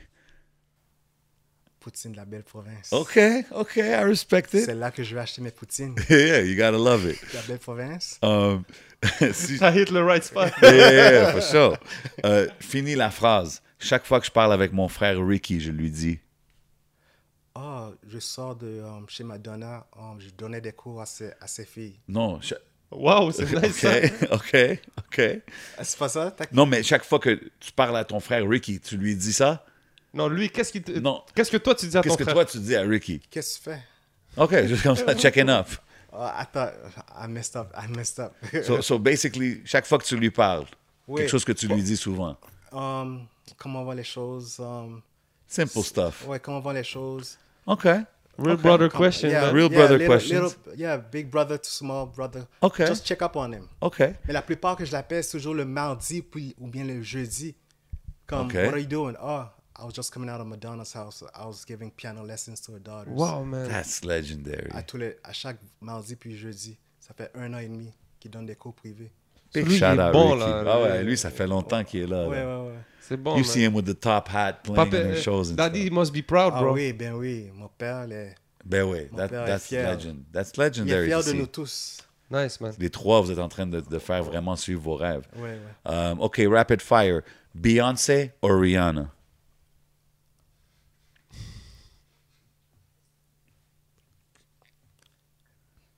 Riri gang here.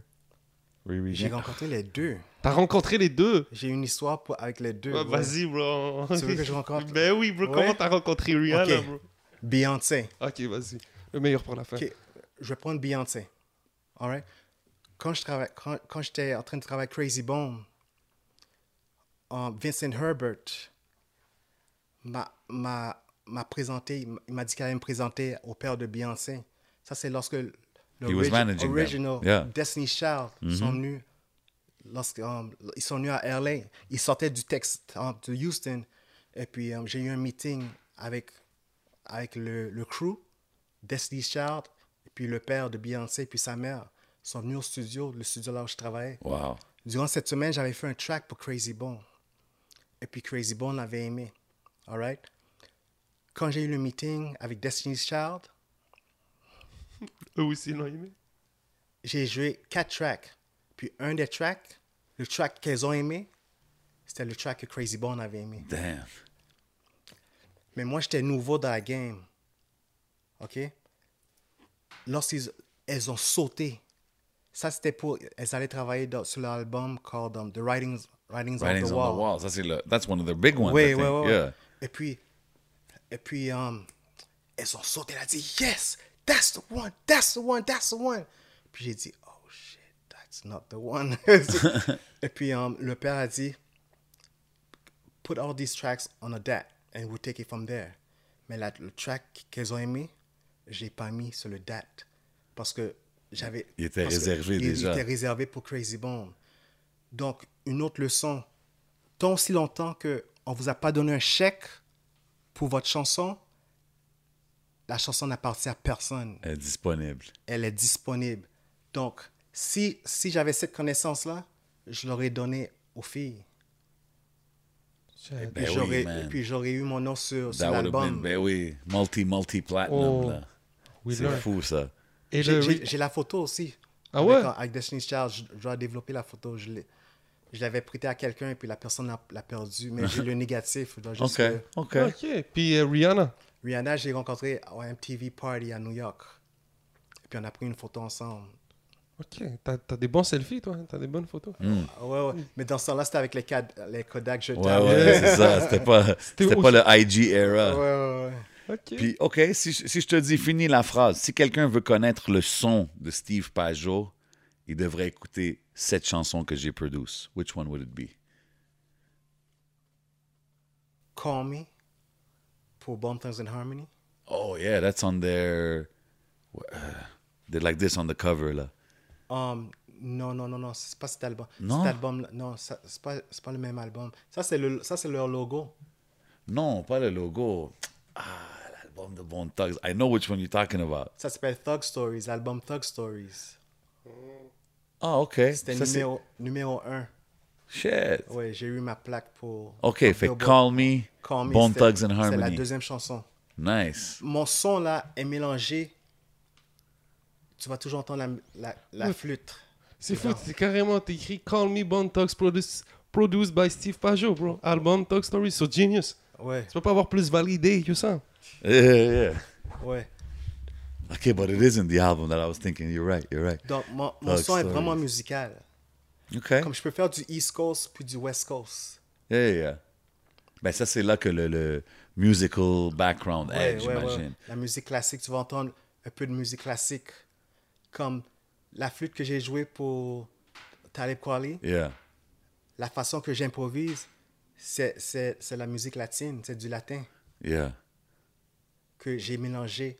Le- du latin avec la musique classique que j'ai mélangé sur du hip-hop. That's dope. That's dope. All right. Si je te dis, euh, finis la phrase, dernier album que j'ai bump est. What you been listening to, Steve Pajot?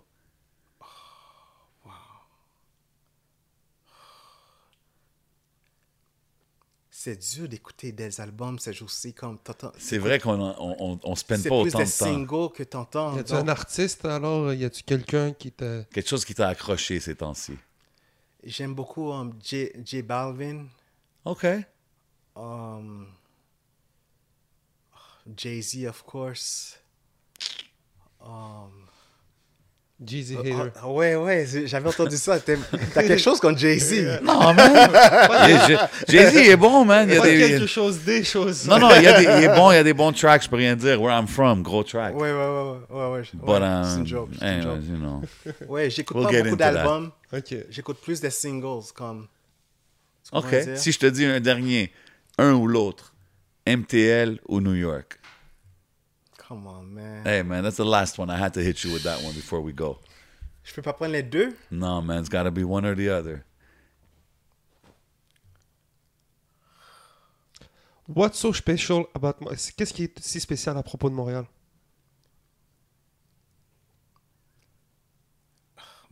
Montréal, c'est ma vie.